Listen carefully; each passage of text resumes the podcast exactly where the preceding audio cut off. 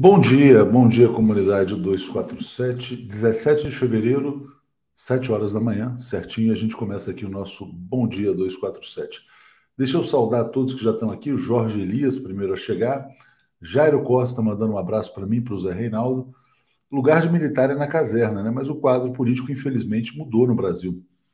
A ameaça militar ficou muito mais explícita, o golpe de Estado de dois mil e dezesseis, que também tem um componente militar, está ameaçando se prolongar por mais tempo. Infelizmente, Bolsonaro disse ontem, na Rússia, né, que os militares darão o próximo passo. O que é esse próximo passo? Barroso, Luiz Roberto Barroso, hoje dá uma entrevista à Folha de São Paulo, em que ele fala, não, acredito que os militares não se envolverão mais em política. Então, tudo virou uma questão de crença. A crença do Barroso vai nos salvar. Será que é isso? Bom, e tem artigos muito importantes, um do Luiz Nassif, dizendo que quem comanda a conspiração militar é o general Braga Neto, que as eleições no Brasil estão ameaçadas, e um artigo fundamental também do professor jurista Conrado Hubner, em que ele afirma que, bom, estamos na mão da boa vontade dos militares, né? E que o T S E já comprometeu de maneira irreversível as eleições presidenciais de dois mil e vinte e dois, ao permitir que militares participassem ou entrassem no próprio tribunal, né? Maria Noemi, Léo, choveu mais em Petrópolis? Olha, é uma tragédia. A gente, inclusive, está publicando matéria sobre como ajudar a cidade de Petrópolis. Vamos fazer uma campanha publicitária aqui no site Brasil dois quatro sete, gratuita, voluntária, para estimular as doações. Mais de noventa e quatro mortos oficialmente até agora e centenas de pessoas desabrigadas, né? Rubem Almeida faz aqui uma crítica aos militares, está dizendo, milicos parasitas imprestáveis têm armas que são compradas com nossos impostos e ameaçam a sociedade confiados nestas armas. Os milicos não querem largar a mamata, né? Bom, realmente é uma situação dramática, né? O que, que era o projeto do golpe de dois mil e dezesseis? O projeto do golpe de dois mil e dezesseis é um projeto liberal, era um projeto neoliberal comandado pelo P S D B, em parceria com o traidor Michel Temer, para implantar a ponte para o futuro, o choque neoliberal. Os militares perceberam que eles eram ilegítimos, usurpadores do cargo, e passaram a atuar diretamente dentro do governo golpista do Michel Temer. Agora a questão é, como é que o Brasil vai se libertar, né? Como é que o Brasil vai se livrar desse governo militar? Agora a gente vê um movimento, né, inclusive de forças que apoiaram o golpe de Estado de dois mil e dezesseis, querendo se agarrar no ex-presidente Lula para que ele retire o Brasil, liberte o Brasil dessa situação. O golpe, na visão deles, deveria ter parado no neoliberalismo, não poderia ter chegado na questão militar, mas chegou, né? E agora? Como é que faz? Chegou ao fascismo, inclusive, né? Bom, Jairo Costa, o fato é que há um neotratado de Tordesilhas com China, Rússia de um lado e Estados Unidos de outro. A, a, a ONU assiste passiva a isso. No caso do Brasil, isso atiça certos milicos, impossível golpe que será tolerado. Interessante essa imagem que o Jairo faz. Será que o mundo está sendo dividido, né? A gente vai ter notícias aqui no Bom Dia da Rússia aumentando a sua presença militar na América do Sul também. Bom dia ao Marcos Roba, nosso apoiador. Hoje eu não vi até uma guelpa aqui dizendo quantos dias faltam para o Brasil voltar a ser feliz. Então, se alguém souber, me informa ou manda um abraço lá para Thelma Guelpa também. Bruno está dizendo assim, olha, militares brasileiros não dão conta de promover a soberania do Brasil. Precisam aprender como dar conta com os militares venezuelanos, né? É uma, é uma opção, mas de fato o Brasil o Brasil está vivendo uma crise brutal, né? Perdeu sua soberania no golpe de Estado de dois mil e dezesseis e agora, como é que vai recuperar? Como é que vai retomar, né? Essa é a grande discussão que a gente vai ter que fazer. E a Mercedes fala, o golpe só deu certo pelo apoio total dos militares. Bom dia, Zé, tudo bem com você? Bom dia, Léo, bom dia a toda a comunidade do, da T V dois quatro sete e do Brasil dois quatro sete. Deixa eu mandar então aqui, a Maria Noemi diz que tinha sim uma mensagem da Thelma, são trezentos e dezoito dias, então obrigado a Maria Noemi e obrigado aqui a Thelma também. Mandando um abraço aqui para o Zé Luiz de São Vicente, né? Bom dia, Free Assange, Lula treze. Zé Reinaldo, tudo bem? Vamos começar pelas efemérides, depois a gente volta para a questão militar, então. Muito bem. Nós falamos outro dia do Galileu Galilei, né? Hoje é o dia de falar de Giordano Bruno, que nesta data, no ano de mil e seiscentos, foi queimado é, pela Inquisição da Igreja Romana, foi queimado em Roma. Ele que foi um frade dominicano, foi padre católico, e era filósofo, teólogo, é, cientista, estudou a cosmologia, e as suas teorias foram consideradas heréticas, e por isso mesmo ele foi condenado pela Inquisição, que infelizmente chamam de Santa, né? Santa Inquisição da Igreja Santa, Católica. Santa, é, que de e... Santa não tem nada, né? De fato. Pois é, exatamente. É, bom, mas eu queria lembrar também a grande figura do Darcy Ribeiro, que nesta data, no ano de noventa e sete, faleceu, foi o maior antropólogo do Brasil, um grande cientista social, um grande escritor, grande literato e um político também brilhante, aliado de sempre do Leonel Brizola. Teve uma passagem pelo Partido Comunista também, pelos anos mil novecentos e cinquenta. Enfim, foi um dos maiores intelectuais brasileiros do século vinte. Certamente. Zé, vamos lá. Que balanço que você faz da viagem do Jair Bolsonaro? Foi uma viagem bem sucedida à Rússia? Foi um fracasso? Foi um fiasco? Você tem uh, colunistas alinhados à imprensa ocidental? Merval Pereira, do Globo, por exemplo, dizendo que foi um grande fracasso, enfim, mas queria a sua opinião, independente, independente da figura ser Jair Bolsonaro. Como é que você avalia? É, independentemente da figura do Jair Bolsonaro, eu já tinha opinado aqui que, do ponto de vista do Estado Nacional brasileiro, não era admissível a campanha para que ele não fosse à Rússia, que ele não atendesse ao convite do presidente Putin, e não achava correta a antecipação, porque isso tudo que estão dizendo hoje já diziam antes. Não, essa viagem vai ser um fracasso, ele vai lá atrás de é, melhores condições para espalhar fake news, ele vai para lá para fazer é, turismo, ou ele vai para lá para achincalhar com as democracias ocidentais, é, vai para lá para fazer aliança com o Putin, com o autocrata Putin, contra o, as democracias ocidentais. Eu acho que tudo isso são análises é, fora da realidade.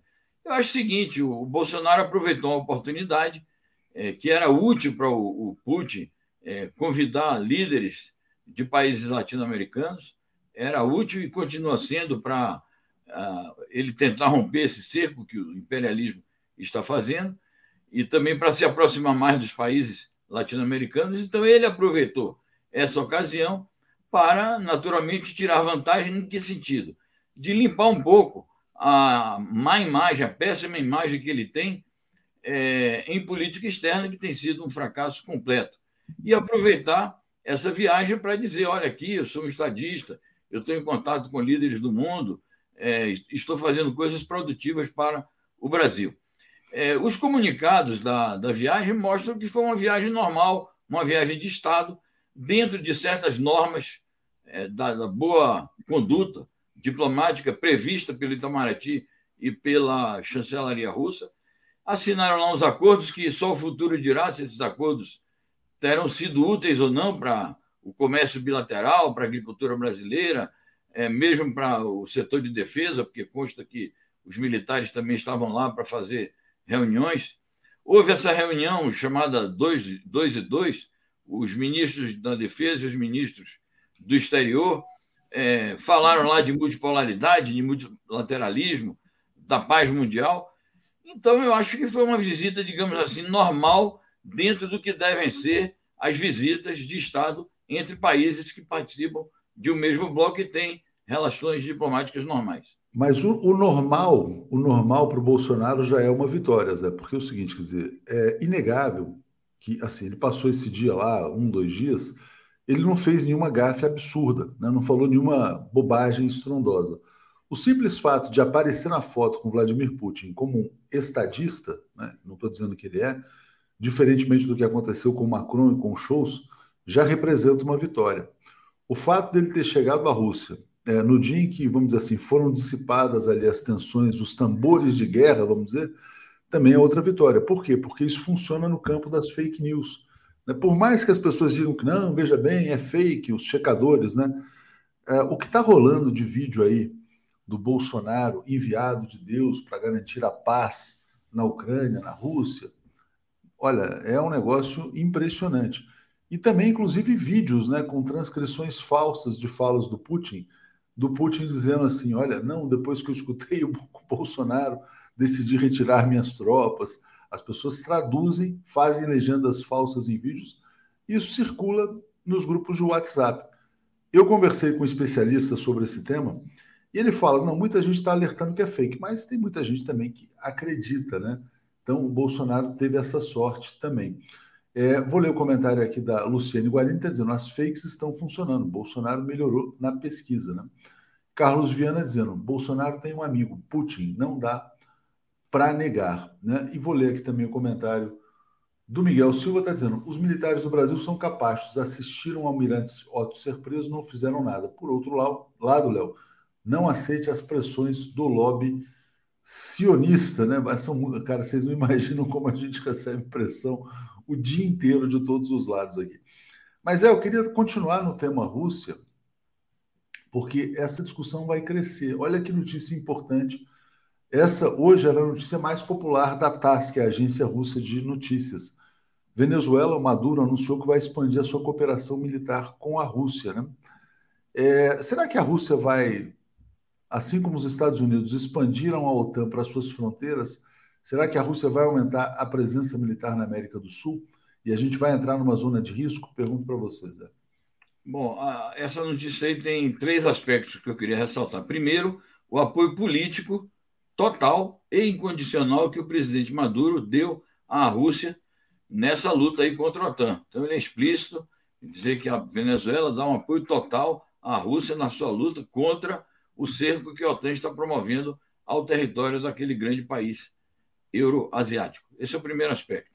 Correlatamente a isso, o Maduro, ele próprio, quer dizer, não é a Rússia que está dizendo eu estou indo aí para a América do Sul, não. O Maduro deu ordens expressas ao seu ministro da Defesa, o Padrino López, general Padrino López, para reforçar os acordos militares que não são recentes, são acordos militares antigos que a Venezuela tem com a Rússia, então mandou o ministro da Defesa reforçar os acordos militares. Bom, não significa a presença de tropas aqui na América do Sul, não significa ocupação de território, significa uma série de acordos que envolve é, fornecimento de armamentos, apoio técnico, troca de delegações, aí há uma infinidade de subitens nisso que se chama um acordo de cooperação militar.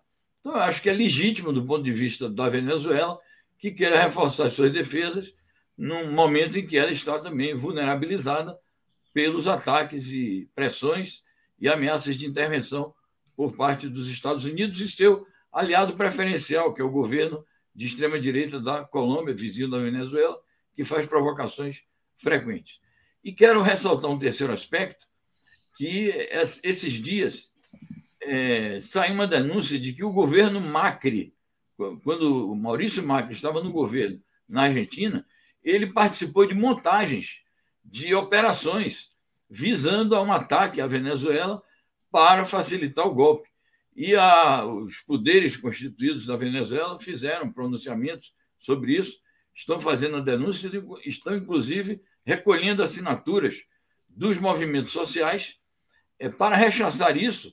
Claro, já passou, mas é preciso rechaçar esse tipo de coisa para que não se repita. Então, para exercer a vigilância. Então, eu acho que isso também, é, a descoberta desse plano, que é um plano macabro de mobilizar aqui é, países latino-americanos e sul-americanos para atacar a Venezuela, isso reforça também a, a disposição do, do governo bolivariano para reforçar suas defesas e recorrer aí a alianças internacionais. É, agora, de qualquer maneira, né, Zé Reinaldo, agora o Bolsonaro, como novo aliado do Vladimir Putin, certamente se afastaria de qualquer projeto de ataque à Venezuela, né? Já não é mais aquele contexto que havia no começo do governo, pelo menos eu penso assim. Júlio Beraldo está dizendo, enquanto o Bozo nos pauta, a Eletrobras é privatizada. Não é que ele nos paute, né? Ele, infelizmente, é presidente do Brasil, foi à Rússia, pode ter feito coisas importantes ali, inclusive para o mal das eleições brasileiras. Não é que ele esteja nos pautando, a gente tem que discutir o Bolsonaro, o Lula, os outros candidatos e a própria Eletrobras também. Cristina Vilas Boas, bom dia. Cansada da triste era Bolsonaro. Brasil inteiro cansado, mas os militares estão ameaçando. E o Marcos Bragança chegou como assinante. Agradeço muito aqui ao Marcos Bragança pelo apoio. Zé, tem uma notícia muito interessante que vem de El Salvador, que eu vou botar na tela, que é essa aqui. El Salvador, né? O Namil Bukele, amigo do Eduardo Bolsonaro, repreende Estados Unidos, alerta para não se intrometerem nos assuntos do país. Esse presidente é um cara muito estranho, né? Ele começou a acumular reservas internacionais em criptomoedas, em Bitcoin.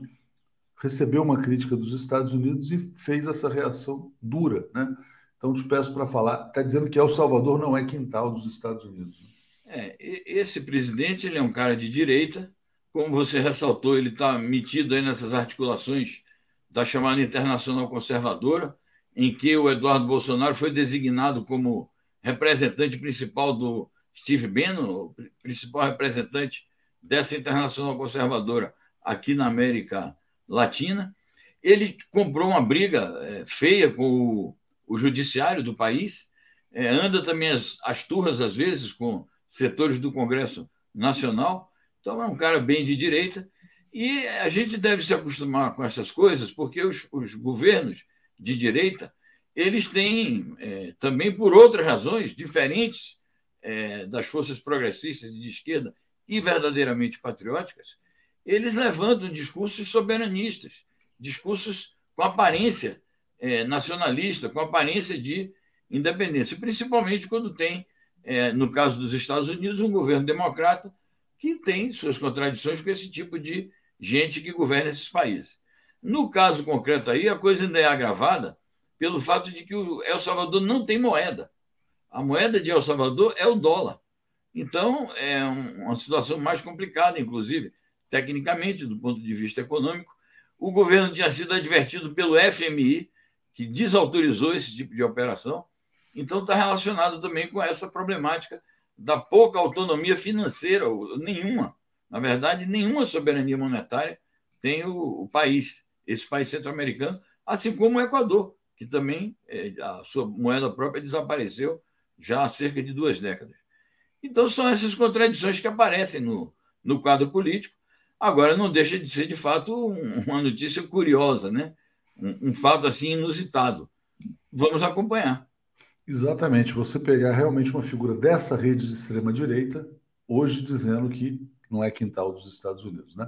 Vamos lá, deixa eu passar pela Coreia do Sul antes de chegar no tema ucraniano. Tem muita notícia da Ucrânia. Tá aqui, Zé. É, Coreia do Sul reforçará a unidade antimísseis em meio à tensão com a Coreia do Norte. Conta pra gente.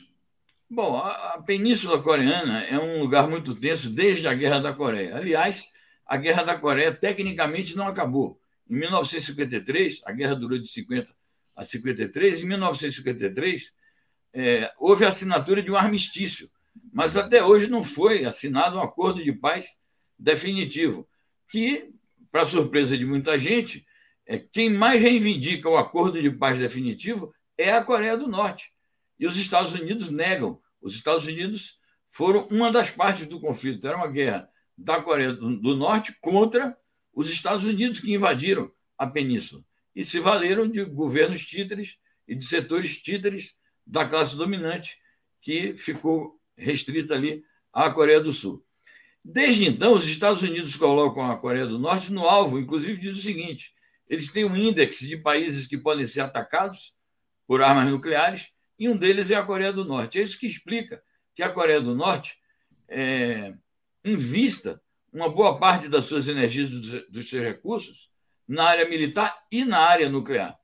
E a Coreia do Sul, então, faz manobras militares constantes com os Estados Unidos, é, manobras militares que a Coreia do Norte considera é, ameaçadoras ao seu território, e, portanto, é, intermitentemente, surgem fatos dessa natureza. Uma semana, a Coreia do Norte faz um, um, um ensaio com mísseis É, terra-ar é, ou, ou mísseis balísticos. Noutra semana, a Coreia do Sul diz: bom, então eu vou reforçar aqui o meu arsenal de defesa. Os Estados Unidos ameaçam com sanções. Aí a China diz: não vamos admitir as sanções unilaterais, não, não se pode conduzir os negócios internacionais dessa maneira. Então, a Península Coreana é um, um foco permanente de tensão, com o agravante de que são tensões É, que envolvem armas nucleares, de parte a parte. Zé, então vamos passar para a Ucrânia. Eu vou abrir três notícias aqui, passo para você comentar na sequência. Que, na verdade, uh, notícias dos dois lados, vamos trazer assim, né? Então, você tem aqui, de um lado, OTAN anuncia novos planos agressivos no leste europeu. A Aliança Atlântica vai reforçar sua capacidade militar na região, ou seja, embora tenha sido derrotada neste episódio, ela vai reforçar ali, quer dizer, a hostilidade contra a Rússia. Tem uma notícia local que também é grave, que é essa aqui, olha. Forças armadas ucranianas violando o cessar-fogo na região do Donbass. Então, o governo ucraniano agravando a tensão ao não cumprir os acordos de Minsk, né? A gente tem um governo fantoche lá na Ucrânia, a gente já falou várias vezes sobre isso. E vou mostrar uma terceira notícia, que é da embaixada russa nos Estados Unidos, dizendo o seguinte, que a histeria anti-Rússia não permite que Estados Unidos sejam objetivos sobre a situação na Ucrânia. Então você tem uma notícia da OTAN fortalecendo ali o ataque contra a Ucrânia, contra a Rússia, a Ucrânia des, desrespeitando os acordos de Minsk e a Rússia pedindo o fim da histeria. Passo para você fazer um comentário mais, mais geral, Zé. Muito bem. Sobre a OTAN, eu fico imaginando o que será é, da cúpula da OTAN, a cúpula geral da OTAN, o órgão máximo, que se reunirá em meados do ano na Espanha, que, embora tenha um governo de centro-esquerda, do Partido Socialista, É, segue como um país membro da OTAN, porque não é simples a saída da OTAN. Então, a Espanha vai ser a sede da futura cúpula da OTAN, que vai discutir, mais uma vez, a atualização do seu conceito estratégico e o prosseguimento dos seus planos de expansão. É evidente que essa declaração e esse anúncio do Jens Stoltenberg, que é o escandinavo que cumpre o papel de secretário-geral da OTAN, é óbvio que essa... Esse anúncio dele de que a OTAN vai fazer, vai aplicar novos planos de expansão, ele cita Romênia, Eslováquia, Bulgária e Hungria. Vai criar novas tropas, novos contingentes nesses países. É evidente que isso faz parte do, da continuidade do cerco à Rússia e isso vai aumentar as tensões que é, é, acabam sendo uma reação que a OTAN está tendo à vitória que a Rússia alcançou, que a gente comentou aqui nos últimos dois dias. Então, esse é o primeiro comentário que eu faço. É por isso que a notícia ressalta planos, novos planos agressivos da OTAN. Segunda questão, Donbass. Eu acho que a notícia mais grave, essas violações, a notícia atual mais grave, essas violações da Ucrânia aos tratados de Minsk. Por quê? Os tratados de Minsk estabeleceram em dois mil e catorze, dois mil e quinze, que...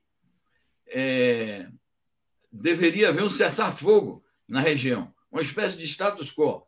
A, as repúblicas de Donetsk e Lugansk foram autoproclamadas, propõem o separatismo do país, os acordos de Minsk estabelecem que eles devem manter-se nos quadros da fronteira ucraniana, mas que a Ucrânia não pode reprimi-los. E a Ucrânia está fazendo isso sistematicamente, que é uma nova forma de provocação à Rússia. Eles sabem que o prosseguimento dos ataques criminosos às etnias russas ali na região do Donbass podem provocar a reação da Rússia. A Rússia até agora está agindo com prudência porque anteontem o parlamento russo aprovou uma lei dizendo o seguinte, que a Rússia deveria reconhecer oficialmente a chamada República Popular do, de Lugansk. O governo da Rússia disse ao parlamento, nós anotamos a demanda de vocês, mas não vamos fazê-lo. Por quê? Porque nós somos proibidos de fazer isto pelos acordos de Minsk. Então, é evidente que a, o governo ucraniano está encontrando uma nova forma de fustigar a Rússia. Por isso que eu considero a notícia mais perigosa do dia.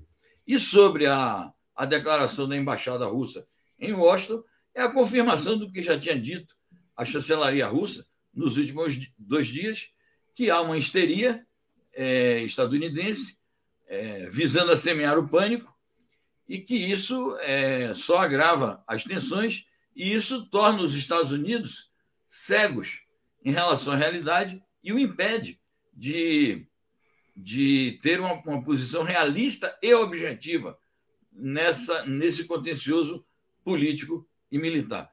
Isso sinaliza o seguinte, as tensões vão prosseguir. Certamente. Caê Cavalcante dizendo: os ucranazes são financiados pelos Estados Unidos e pela Inglaterra. E o Júlio Liberal está dizendo: Atucho, João César alerta para não disputarmos narrativa, né? É, eu entendo esse ponto, mas a gente até falou sobre isso no caso do Adélio, né? Eles lançaram lá uma, um boato, tal, etc e tal. Isso circulou muito. Eu acho que é papel nosso tentar desmontar as mentiras contadas pelo bolsonarismo. Mas vamos trazer aqui mais uma notícia importante, Zé, que é essa aqui, olha. É a reação chinesa, na verdade. É um editorial do Global Times a respeito dessa crise. E o editorial diz: o mundo pode aprender profundamente a partir do dezesseis de fevereiro de dois mil e vinte e dois. Como é que a China está se posicionando?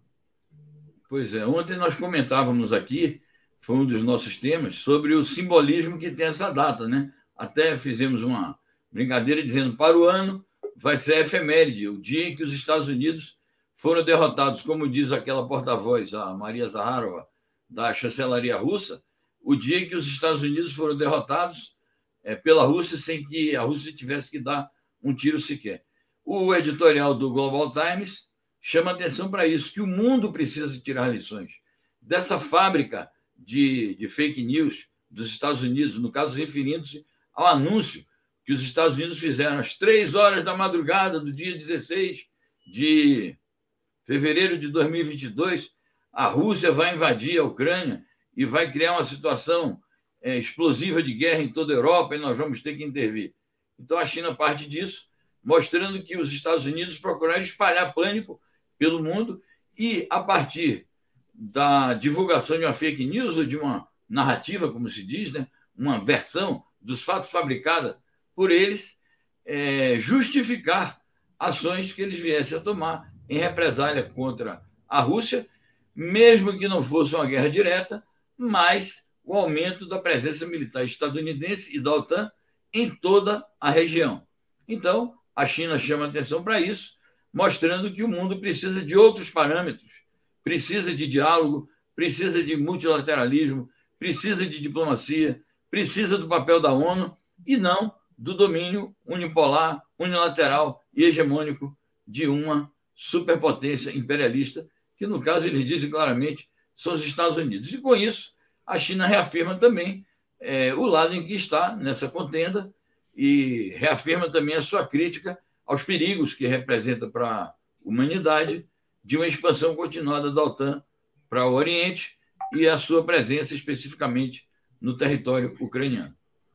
Zé, na sequência eu te peço para comentar essa notícia: Xi Jinping e Macron prometendo reforçar relações entre China e União Europeia, né?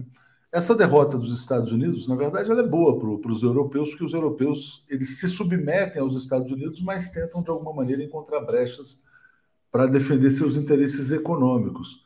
Como é que você vê a questão a União Europeia-China a partir dessa declaração? É muito importante esse episódio, porque note que essa notícia dá conta de que foi ontem o telefonema do Xi Jinping com o Macron. Então, quando estavam acontecendo essas coisas todas, no tal dezesseis de fevereiro, o Xi Jinping e o Macron conversaram longamente pelo telefone. E a conversa girou não apenas em torno das relações bilaterais entre a China e a França, mas entre a China e a União Europeia. E a China destaca, o próprio editorial que nós acabamos de comentar, tem lá um parágrafo em que eles se referem a esse problema das dissensões no âmbito da União Europeia e no âmbito da OTAN, porque, de fato, os Estados Unidos não conseguem controlar ou submeter de todo esses seus aliados europeus por conta dos interesses próprios que esses países têm e que hoje estão muito ligados às relações com a China. Então, de fato, a China é, sabe manobrar bem no tabuleiro internacional e tira proveito dessas contradições no campo inimigo, e, naturalmente, que não vai hostilizar é, nem a Alemanha, nem a França, embora possa ter discordâncias, ela exatamente faz a política de atrair é, para o seu campo, ou pelo menos para neutralizar a possibilidade dos Estados Unidos jogarem esses países contra ela, ao mesmo tempo que tirar as vantagens econômicas dentro dos marcos, naturalmente, do que é tolerável, do que é legítimo,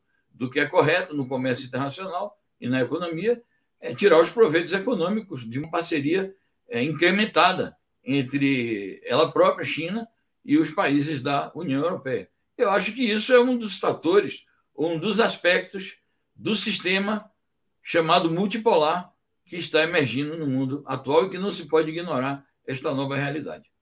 É isso aí. Zé, obrigado mais uma vez. Vamos trazer aqui Paulo e Alex para dar sequência. Valeu. Obrigado, eu. Um abraço a todos e bom programa. Obrigado. Bom dia, Paulo. Tudo bem? Tudo bem. Tudo bem, Atushi. Bom dia a todos e todo, todas. Bem-vindo, Alex. Bom, bem-vindo, Alex. Bom dia, Alex. Tudo em paz? Tá vendo, ó? Tô com a camiseta. Não é bem quase igual à tua, né? Quase, quase. Mas semelhante. Muito quente, né? O calor eu, tá eu, bravo, eu, eu fiquei me perguntando outro dia por que, por que, que na, na, na televisão os comentaristas de futebol sempre estão uniformizados e os comentaristas de política não estão uniformizados. É, enfim, não sei responder também, mas eu, pensei, eu já pensei em botar um uniforme aqui para a gente também. Não, mas sabe por quê? Porque eles são uniformizados, porque os times de futebol tem, são uniformizados. Pode ser, pode ser. Mas não sei se tem uma regra. Vamos lá, vamos, vamos... Gravata, né? Gravata é um uniforme obrigatório para quem comenta política. Vamos lá, vamos passar para nosso, vamos passar para os nossos temas aqui. Vamos rapidamente. Paulo e Alex, a gente já fez aqui um, uma leitura ampla sobre a questão russa, né? Putin, Bolsonaro, etcétera. Vamos falar rapidamente sobre isso para falar do tema central, que é se os militares vão melar a eleição presidencial de dois mil e vinte e dois, que é o tema mais importante. Paulo, vamos lá. Uh, tendo em vista ali as declarações conjuntas, Brasil, Rússia, é, repercussões disso, qual é a leitura que você faz desse encontro? Olha... Uh... Para mim, eu acho assim, o Bolsonaro vai tentar, é o que ele está tentando, é engrandecer esta visita, a, a, a ideia de que agora ele, tem, ele é um aliado do Putin, o Putin é seu aliado, interessa para o Bolsonaro. Eu vou dizer assim, eu acho que o Putin faz o jogo dele. O jogo dele é um jogo que é, é, é, hoje o, o presidente do Brasil é o Bolsonaro, então ele vai fazer tudo aquilo que seja vantajoso, do seu ponto de vista, na aproximação com o Bolsonaro. Se o, se o Bolsonaro perder, é outra coisa, e eu acho que ele não vai fazer nenhuma intervenção, eu não acredito, que ele vai ajudar a campanha do Bolsonaro. Eu, eu, isso aí eu acho assim, uma fantasia que... Bem, o Bolsonaro pode estar dizendo, agora ele vai... Eu não acredito. Se vai falar isso aí, para mim, é, é, é exagerar a importância dessa, dessa viagem. Eu acho que não, não tem essa consequência eleitoral não para o Brasil. Então, vamos já passar para o artigo do Alex, que ele fala exatamente o contrário do que você disse, de que o Putin pode ajudar o Bolsonaro. Diga lá, Alex. Não, é o seguinte, ele pode ajudar o Bolsonaro como ele ajudou o Trump em dois mil e dezesseis, ou seja, atrapalhando o adversário. Né? Isso aí, quer dizer, isso que o Fachin está falando, de guerra cibernética e etcétera. É, ainda anteontem, o Ministério da Defesa da, da, da Ucrânia foi atacado, dez sites do Ministério da Defesa foram atacados por hackers. Dois bancos estatais foram atacados por hackers. Então, a guerra cibernética não é, não é uma coisa esquisita. E, e, e, e veja só, eu fiquei pensando, né, porque eu, eu fiquei assustado com a recepção. Eu achei que seria uma visita protocolar, tratar de comércio e tal, mas não. Putin estendeu o tapete vermelho, honras de Estado, o Lavrov com o Carlos França. E aí veio o Bolsonaro dizer somos solidários à Rússia. Ninguém esperava uma frase dessas. E na entrevista coletiva que ele deu depois, quando perguntaram sobre a Ucrânia, ele encerrou a entrevista, o Bolsonaro. Não, da Ucrânia não falo. E caiu fora. Então, um alinhamento ali me pareceu é, muito claro, porque os russos são muito fechados. São muito fechados. Quando, quando fazem uma coisa dessa, uma recepção dessa, é porque tem interesse por trás disso. E qual é o interesse do Putin? O interesse do Putin é, é, é, é ter uh, um, um grande país ao seu lado, nessa hora em que está uh, todo mundo contra a Rússia, menos a China, né? A Europa e tal. Então, o que, que interessa para o Putin a essa altura? Não, não importa que o Bolsonaro é um idiota. É claro que o Putin sabe que o Bolsonaro é um idiota. O que interessa para ele é um país, né? Que agora está sendo governado por, por, por, por esse cara. Agora, por que, que, eu, que, por que, que eu acho que, o, é, que para o Putin interessa a reeleição do Bolsonaro? Porque a, a, a guerra dele com a Europa não, não, não vai acabar. ele vai continuar em guerra com a Europa. Tem o gás, tem... ele vai continuar em confronto, tá certo? Então, para ele, interessa ter no governo do Brasil um aliado, e não Lula, que é o candidato da Europa. Então, e, e, esse me parece que é o ponto preocupante. É claro que eh, o Putin não vai intervir, ele não vai dizer, olha, votem em Bolsonaro. Não é, não é esse o tipo de intervenção. O tipo de intervenção eu acho mais, é, mais fácil... É, é, hackers melarem a eleição do que os militares, sabe? Eu acho mais fácil uma guerra cibernética, um ataque mas, então, cibernético, mas, mas ontem, Alex, melar só... a eleição do que os militares. É, só para fazer uma ponderação, ontem eu entrevistei o Roberto Moraes, uma entrevista muito interessante, ele é especialista nessa questão das plataformas e tal, e ele falou, ele, ele resgatou a coluna do Hélio Gaspari do fim de semana, em que o Bolsonaro fala, ah, o nosso pessoal de guerra cibernética estava lá no T S E. E a gente vai conectar esse tema de hackers, guerra cibernética, com a própria ameaça militar que está colocada. O Gilberto Cruvinel está colocando. Bom dia, que diabo é essa história de acordo de proteção de dados que Bolsonaro foi buscar na Rússia? Proteção de informações classificadas, né? Como proteger informações classificadas? Deve ser um protocolo para manter em segredo informações que eles não querem revelar nunca mais. Eu acho que é isso que interessa ao bolsonarismo, né? Como esconder, por exemplo, a vacina de cem anos, coisas desse tipo e todas as falcatruas que eles têm feito. Know-how russo para fake news na eleição, o Haddad levantou essa possibilidade. Eu vi que você estava discordando ali, Paulo, eu vou te passar para falar, mas eu quero já trazer, então, para o tema da ameaça militar. Eu vou botar aqui algumas notícias na tela e vou te devolver aqui. Então, vamos lá. A gente tem o Luiz Nassif dizendo o seguinte: militares comandados por Braga Neto podem tentar comprometer as eleições presidenciais de dois mil e vinte e dois.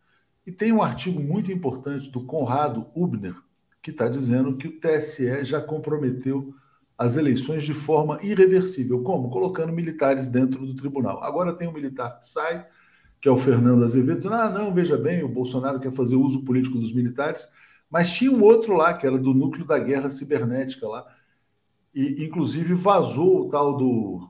os questionamentos dos militares para o T S E, o T S E respondeu na esperança de calar o Bolsonaro, o Bolsonaro não vai recuar. Né? O Bolsonaro só aceita um resultado, ele só aceita a eleição se ele ganhar, ele não aceita uma eleição que ele possa perder. Né? E a gente vive sob essa ameaça constante dos militares, que inclusive pode passar pela questão cibernética. Passo para você, Paulo. Bem, primeiro, só para voltar ao caso Putin, eu acho o seguinte, o Putin é, acima de tudo, um pragmático. E é impossível que a embaixada russa não leia jornais e não informe o governo uh, do Putin que o, a, o Bolsonaro hoje, não é que ele tem, ele tem ou não alianças na Europa, porque ele tem, ele não é assim, a Europa está com Lula, não, não é isso. Sabe que o, Putin vai, que, o, que o Bolsonaro é candidato a perder e que amarrar as esperanças da Rússia a, a uma candidatura a Bolsonaro é simplesmente um delírio. Nesse momento, num país onde as eleições são realizadas, onde a, a, todas as pesquisas apontam uma, uma, uma vitória do Lula em qualquer circunstância, e quem sabe até no primeiro turno, estou falando hoje, o Putin pragmático não, é, não vai fazer uma burrice como virar aliado do Bolsonaro. Isso é como se ele tivesse uma razão ideológica, que ele também não tem. Porque até que do, do ponto de vista dos interesses... Ah, ah, Da, da soberania da Rússia, de uma independência da Rússia em relação às pressões imperialistas, o país que tem uma aproximação uh, que realmente interessa é o Brasil, assim como é a, a China, e assim como são os países que formaram os B R I C S. Então, não há, não há sabe assim, é, é meio assim, teve um teatro, é normal que numa, numa viagem você faça teatro, você faz ali, todo mundo se trata bem, o Putin é interessante para o Putin, é interessante para o Bolsonaro, né? É claro, o Bolsonaro está todo interesse, né? O Bolsonaro, inclusive, está tá fazendo aquela fake news, piada, né? De que foi por causa dele que a, a, a paz a, a, ficou mais fácil. Quer dizer, uma piada, né? Só para dizer isso, porque eu acho que falta um pouquinho de bom senso aí. Nessa e a ameaça militar, Paulo? A ameaça militar, essa é importante. Essa é importante. É, é, é, vou dizer assim, aquilo que uh, uh, Nassif disse foi muito parecido com aquilo que eu também disse ontem à noite no Boa Noite, é parecido com outros comentários que estão andando aí, porque, de fato, o que está acontecendo uh, uh, uh, no, no Brasil é o seguinte. Foi feita uma, uma montagem, né, uh, uh, para garantir as eleições. E essa montagem tinha como um dos seus pilares o general Azevedo, que é um general uh, considerado legalista, considerado não, uh, não alinhado, não, bolson, não bolsonarista, vamos falar assim, que foi ministro da Defesa, e que ele foi encarregado de supervisionar as eleições no T S E, a campanha presidencial no T S E.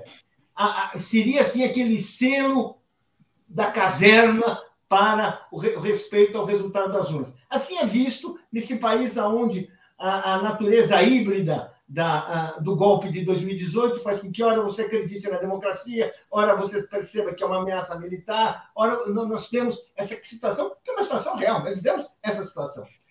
E, bem, agora o ministro Azevedo pediu afastamento, alegando motivos de saúde, um problema de coração que ele tem, etc, etcétera. Bem, aquilo que seria esse selo de garantia foi retirado. Evidentemente, é evidente que se coloca a questão da, uh, uh, do respeito ao resultado das urnas. Por quê? Porque a gente sabe que o Bolsonaro não pretende respeitar o resultado das urnas e ele conta cada vez mais. Ele exibe, a gente não sabe até que ponto isso é real, até que ponto isso é fantasia, mas ele exibe cada vez mais a sua, uma, uma musculatura para criar uma crise, para impedir o resultado, eleições limpas, para tumultuar o processo, seja através de, de fake news, seja através de baderna, seja criando aqueles movimentos inspirados no Capitólio americano. Mas nós sabemos que o Bolsonaro só aceita um resultado uh, nessa campanha, se ele puder ficar no, no governo. Portanto, essa ameaça está colocada, essa coisa que parecia meio assim, que muitas pessoas que era possível acreditar que estava mais garantida, volta a aparecer como uma ameaça real a partir do momento, e isso é essa questão, que o ministro da Defesa alega motivos de saúde para abandonar uma, um, uma, uma função estratégica. É. Essa questão. Por isso que eu volto a insistir num ponto, né? Não é uma eleição normal, é uma saída de um golpe de Estado que contou com a participação dos militares. Alex Onik, o, o Roberto Barroso concedeu uma entrevista à Folha de São Paulo, em que ele fala, né, que podemos confiar, que vai dar tudo certo, que não teremos nenhum problema e que os militares estão aí para colaborar, que não vão se envolver em política. Então, passo para você comentar a postura do Barroso e a sua opinião também a respeito de todo esse impasse. É, o que o, que o Barroso disse em entrevista é, é o que eu acho também. Quem, é, é, quem pode melar, é, mel, o que, que significa isso, né? Vamos traduzir. O que, que significa melar as eleições? Bolsonaro continuar? Não é isso? Vamos colocar nos termos, né, objetivos. O que, que significa? Ah, os militares vão melar as eleições. O que significa isso? É, cenário. Bolsonaro perdeu a eleição. Aí ele declara, eu não vou sair do palácio.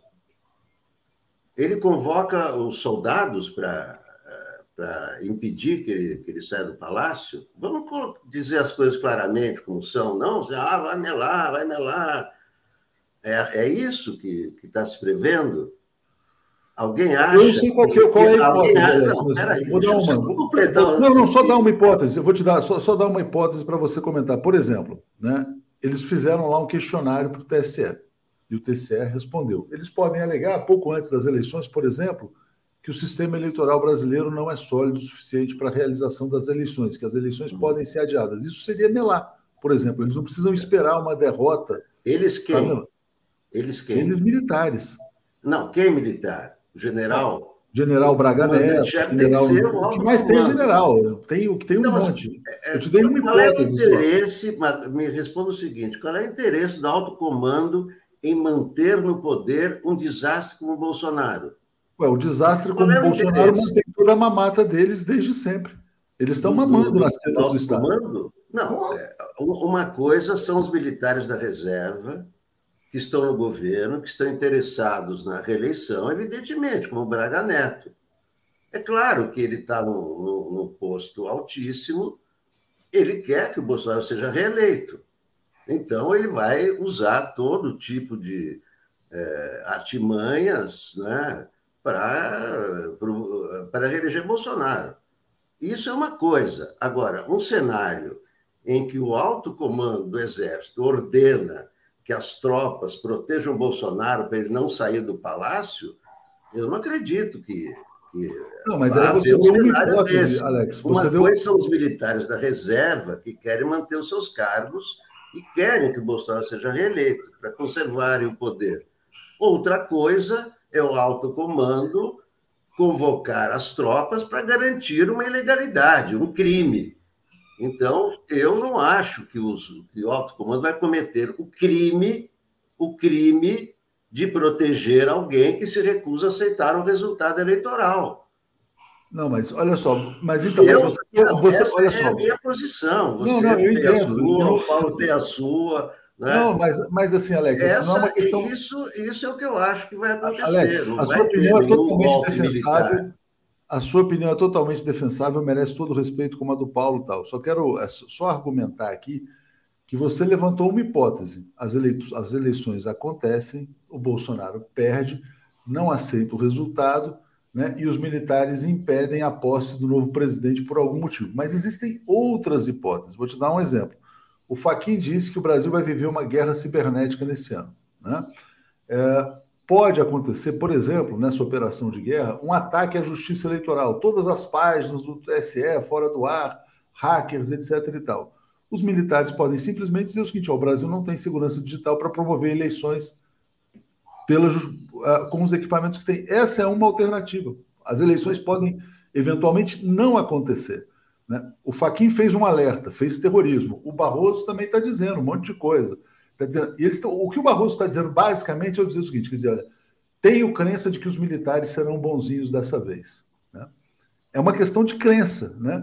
Então é isso que eu queria só argumentar, não estou desrespeitando a sua opinião, nem dizendo que, vamos dizer assim, uh, pode ser que prevaleça o cenário Barroso, mas o que ele está botando aqui é um cenário de crença, basicamente, né? Não, é uma garantia muito frágil. Eu acho, né? que não é... Eu acho que...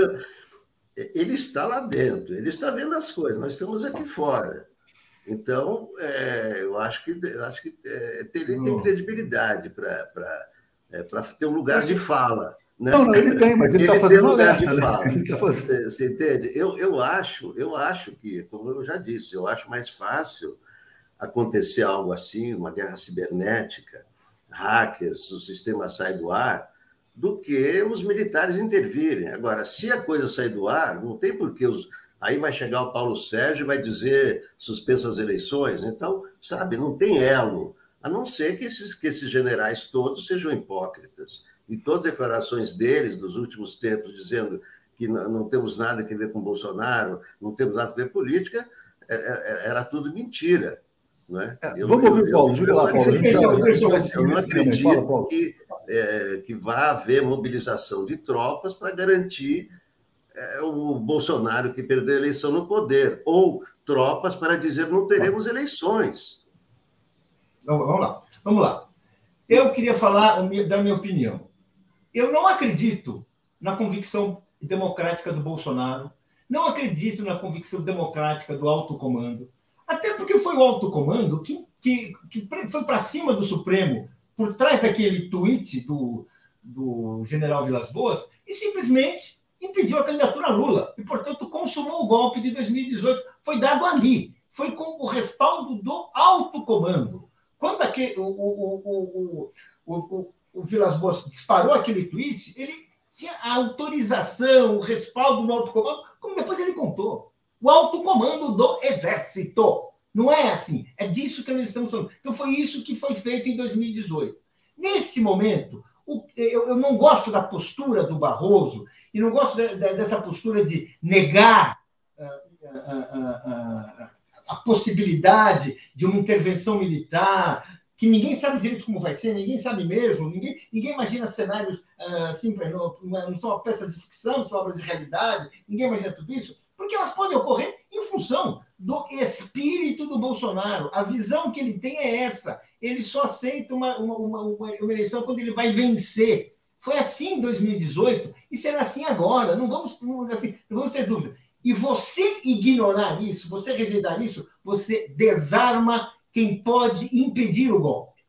Porque eu acho, sim, que você vai ter uma tentativa, e essa tentativa vai ser, pode ser impedida se a sociedade brasileira, se, as, se, se, se, as, se, a, se a população se organizar, se a, a, a população for à rua, se o povo estiver mobilizado e, e estiver informado de que há esse risco. Eu acho que aí você resiste ao golpe, você tem chance de resistir e impedir um golpe. Você não vai impedir se você ficar convencido de que nada vai acontecer, que de fato não dá para ter golpe, não, como diz o ministro, o, o, o, o, aquele ministro que vai, é o ministro, o, o ex-presidente do T S E, Barroso, né, que ali foi um voto decisivo para a, a, a, para a, a retirada do Lula da campanha, foi um voto decisivo. Ele foi um voto que levou a Rosa Weber a, a, a dar aquela, aquele voto que contou, mas era o voto dele que influenciou o plenário pela sua liderança, etc, etcétera. Bem, é o Barroso que está falando isso,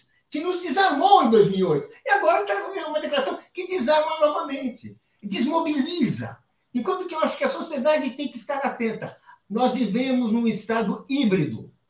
Nós vivemos, nós sofremos um golpe híbrido. Isso significa que ele, ele tem elementos democráticos, mas tem elementos autoritários. E a eleição vai se dar sob esse momento. Nós não estamos ainda numa democracia consolidada. E por isso é que esses cenários, isso pode acontecer. Pode cancelar a eleição, você pode ter, de repente, um, um, um Capitólio, você pode ter uma intervenção que a, a, acabe com a votação, embaralhe os votos. Você pode ter muita coisa. Pode, pode ter um Rio Centro, pode ter um monte de coisa. Não aceitar isso. Está pronto para que isso vai ocorrer. Porque se você acha que não vai ocorrer, gente, você vai para casa, vai voltar e depois vai tomar chupa dos amigos. É, olha só, eu acho que assim, o quadro mudou radicalmente depois da declaração de ontem, né? O Bolsonaro falou, os militares vão dar o próximo passo. É importante dizer, os militares que prenderam o ex-presidente Lula com um tweet do general, os militares que impediram a presença do Lula nas eleições ao pressionar o Barroso a não, a, na verdade, a contrariar todo o histórico da lei eleitoral no Brasil e não permitir que ele fosse candidato naquele ano de dois mil e dezoito. Mas pode ser, pode ser também. É possível que, diante do fracasso do golpe de Estado de dois mil e dezesseis, da desmoralização do Brasil, que o capital pressione os militares a, per- a permitir uma transição democrática pacífica. Mas a gente está no campo das possibilidades, né? Tem muitos comentários aqui, Alex, eu já vou te passar. É, e não, por favor, não nos entenda mal. Tomara que você esteja certo, né? Tomara que você e o Barroso estejam com a razão. É o que todo mundo espera, mas é só trazer outros elementos. Brunão está dizendo, Alex, P M L e Léo se complementam, são opiniões consistentes e conflitantes. Lembrar argumentos na memória permite intervenções na fala. Verônica, por qualquer migalha, eles matam o próprio povo, os militares, né? Olivon, vocês dão conotação demais ao que fala o Bozo. Amigos militares não vão embarcar num golpe. General de pijama não manda em tropas. Heloísa Helena, Alex, nasci em sessenta e nove, sou carioca, não confio em militar assim como você. Nilo Alves, às vezes tem a impressão de que o Alex vive numa outra realidade. Essa de Márcia de Windsor não se coaduna com a tragédia que estamos vivendo. Os militares não merecem confiança. Jonatas, Alex, meu pai é militar aposentado, meu irmão é militar, a maioria dos oficiais tem filhos oficiais na ativa. A mamata é familiar. Graça, sobre os militares, são raposa tentando tomar conta do galinheiro. Reginaldo, Alex, Bozo e os militares podem, por exemplo, provocar uma pane no sistema eletrônico no dia das eleições. Essa viagem à Rússia poderia muito bem servir a este propósito. Wilton, o que vai ser decisivo nas eleições será a mobilização social e povo nas ruas. Por isso é fundamental que estejamos engajados e unidos para eleger Lula. Maestre, considerar general legalista me lembra o que todos falavam antes do golpe contra Dilma. Quem era legalista, né? Bárbara Arena, Putin recebeu Bolsonaro, mas também Le Pen. Ele não estaria convidando os fascistas a mudar de lado e a se integrar na proposta do mundo multipolar? Queria dizer, Bárbara, que tem muita gente de extrema direita nessas candidaturas internacionais, que, na Europa principalmente, que critica a OTAN. Então, eu acho que esse é um ponto importante. Verdades Íntimas aqui nos apoiando, e o Paulo Azambuja dizendo, note que o sistema eleitoral é offline, portanto, não há como se entrar no sistema pela rede. Alex, passo para você mais uma vez para a gente continuar nesse tema dos militares. Diga lá. É, bom, é, é, Você quer o quê? Que eu me defenda dos ataques? Que eu sou não, ninguém está te atacando, Alex. Sou, a sua opinião é tão importante é, quanto a dos outros. Que eu sou maluco, que eu sou... Tá bom, não. Então, tem tá tem bom, várias pessoas aqui que têm razão. Eu sou Márcia de Windsor, eu sou... Né, vamos... Não, mas tem, tem muitas frente, pessoas aqui né? que estão dando razão. Fazer. É a minha opinião. Tá bom, eu sou ingênuo, sou Márcia de Windsor, eu sou... que mais? Pode não. me atacar. Não, você quer é que eu me defenda agora? Defendendo o seu ponto de vista aqui. Já falei o que eu acho. Eu acho isso. Eu acho que quem dá golpe é, é militar da ativa. E quem está... O Braga Neto é reserva. Outros não estão da reserva. Então... Eu não, não acho que, que os militares da ativa vão dar... É outro contexto, meu Deus do céu. Não estamos no contexto de, de dar golpe de Estado. Isso foi na, em outra época. De um lado, né, de um lado se diz que, que, os, que, é, que os militares brasileiros são submissos aos Estados Unidos, não é? Não há soberania. E a, a política dos Estados Unidos é apoiar golpe de Estado no Brasil? Não, né? Não, já foi no passado, né, Alex? No passado, eu estou falando dos anos sessenta, quando, quando, quando a Revolução Comunista estava aqui às portas, em Cuba. Isso faz, quanto, sessenta anos? Não, mas dois mil e dezesseis também, Alex. Agora, o da Dilma também foi apoiado por eles. Tá bom. Bom, vamos lá. Tá bom, tudo bem, então... Não, mas assim, Alex, ninguém está te atacando. Isso aqui é assim, você tem a sua opinião. Não, é, é todo mundo está me atacando. Mas é que tem comentários. Eu sou Márcia de Windsor. Um jornal... Alguém dizer para o jornalista que é Márcia de Windsor, eu considero um ataque, né? É um mas tudo bem. Mas aqui, é, Silvan Costa, esse é o nome real. O Alex, é esse. Aqui, é isso que dá, que dá audiência para o YouTube. Não é isso, Alex. É confronto, é ataque, é treta. Alex, isso aqui é um comentário de um telespectador aqui. O Silvan está dizendo, Alex, concordo contigo, né? Então está aqui. Aí você tem aqui, por exemplo, aí você tem aqui, a Eliette está dizendo, Alex se vitimiza quando é criticado. Não é uma crítica, é uma contra-argumentação. Isso não é, isso não é pessoal, Alex. Ninguém está fazendo isso. Chamar de Márcia de Windsor é contra-argumentação? Ah, Alex, a pessoa quis dizer que você teve uma ingenuidade. Você eu estou falando, nós estamos nesse mundo. O mundo é esse. Cara, peraí, peraí. Alex, ontem você me chamou de terra plana. Hoje te chamaram de Márcia de Windsor. Não tem, é, é, é do não. jogo. Ontem você me chamou de terra plana. Olha só. Não, não, não, não. Falei, vamos parar com esse terraplanismo. Mas... Branca de Neve, oh, mas eu disse uma bem. Coisa genérica. Estou dizendo que você é o mais sensato aqui dentro, Alex. De confronto. Oh. Nós estamos nesse mundo de confronto. Não, mas não é uma questão de confronto. É essa, né? Aqui não é, é porque, na verdade, Alex, a questão é o seguinte, quer dizer, a questão está colocada pelo Barroso no campo da crença. Né? O que, que o Barroso está dizendo? Eu tenho a firme convicção de que os militares não vão se meter em política. Então, assim, mas e se eles se metessem, né? Quer dizer, assim, porque não pode, assim, a democracia não pode depender da convicção de uma pessoa. Só, só essa questão. Mas aqui, ó, tá dizendo que o Alex é o mais sensato, o Anny tá dizendo que gosta da coerência do Alex. Tem muitas pessoas é que te defendem aqui. É, é, só, é só você considerar, quer dizer, quando as pessoas fazem uma crítica, não estão atacando você, estão querendo atacar, atacar a sua posição, né? A posição que você defendeu. Paulo, eu vou te devolver sobre esse tema, mas eu quero só ler um trecho que o Conrado Hubner coloca, que é muito interessante. Ele fala assim, olha, o T S E premiou a delinquência ao hospedar dois militares em postos-chave. Na direção geral, se sentou um general que, como ministro da Defesa, festejou a ditadura como marco da democracia. Ele está falando do Fernando Azevedo, que era a garantia da, de... da eleição limpa, né? E agora desistiu do cargo por razões mal, com... mal conhecidas. Na comissão de transparência, entrou um general indicado pelo Braga Neto, virtual vice do Bolsonaro, né? Aí ele diz assim, ó, o T S E acreditou em Bolsonaro quando ele prometeu que só queria uma comissão de transparência. Sacou uma, sal- uma solução salomônica e gerou risco irreversível para dois mil e vinte e dois. Em novembro, pode ser que os generais meditem e se comportem. Ou pode ser que não, né? Então a gente está dependendo da boa vontade do milico A, B, C ou D. Diga lá, Paulo. É, eu, eu acho esse artigo do, do Conrado Hubner muito bom. Aliás, eu gosto de ler a maioria dos artigos dele. Acho muito claro, muito incisivo, e é importante ser assim para não deixar dúvida do que você pensa. Agora, eu não acho que seja em novembro os generais vão meditar e pode ser que hajam corretamente ou não. Parece que a gente não tem nada para fazer. Não, o que a gente tem que fazer é desejar se mobilizar contra essa vocação golpista que nós sabemos que vem do setor das Forças Armadas. E desde já a gente tem que estar pronto a respeito disso, tem que denunciar, tem que impedir. Como ele está fazendo e como a sociedade brasileira deve fazer como as, a, a campanha eleitoral tem que ser também uma campanha em defesa da democracia, em defesa uh, uh, das eleições e dos direitos que nós temos aí, e que nós sabemos que estão sendo ameaçados. Inclusive porque, dessa vez, o golpe tem nome, sobrenome, está claramente sendo uh, propalado e que, vou dizer assim, é conhecido das pessoas que acompanham, uh, uh, uh, que estudam a vida nos quartéis. Alex, uh, aqui, ó. Muita... Vou ler todos os comentários e vou passar a palavra final para você aqui, então. Uh, bom, Fernando está dizendo Pedro de Lara, Odila Braga está dizendo não acredito em milicos, os brasileiros são um povo traumatizado, é compreensível estarmos paranoicos. Marcelo Souza, o Alex parece piperno no debate dos três em um na Jovem Pan. É sempre o mais criticado por suas posições firmes. Léo, seja mais justo.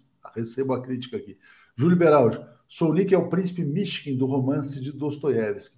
Juan, atentem para a relação entre Putin e Trump. A aproximação pode vir por esse lado. Ele falou, Fazolo, gosto da coerência do Alex.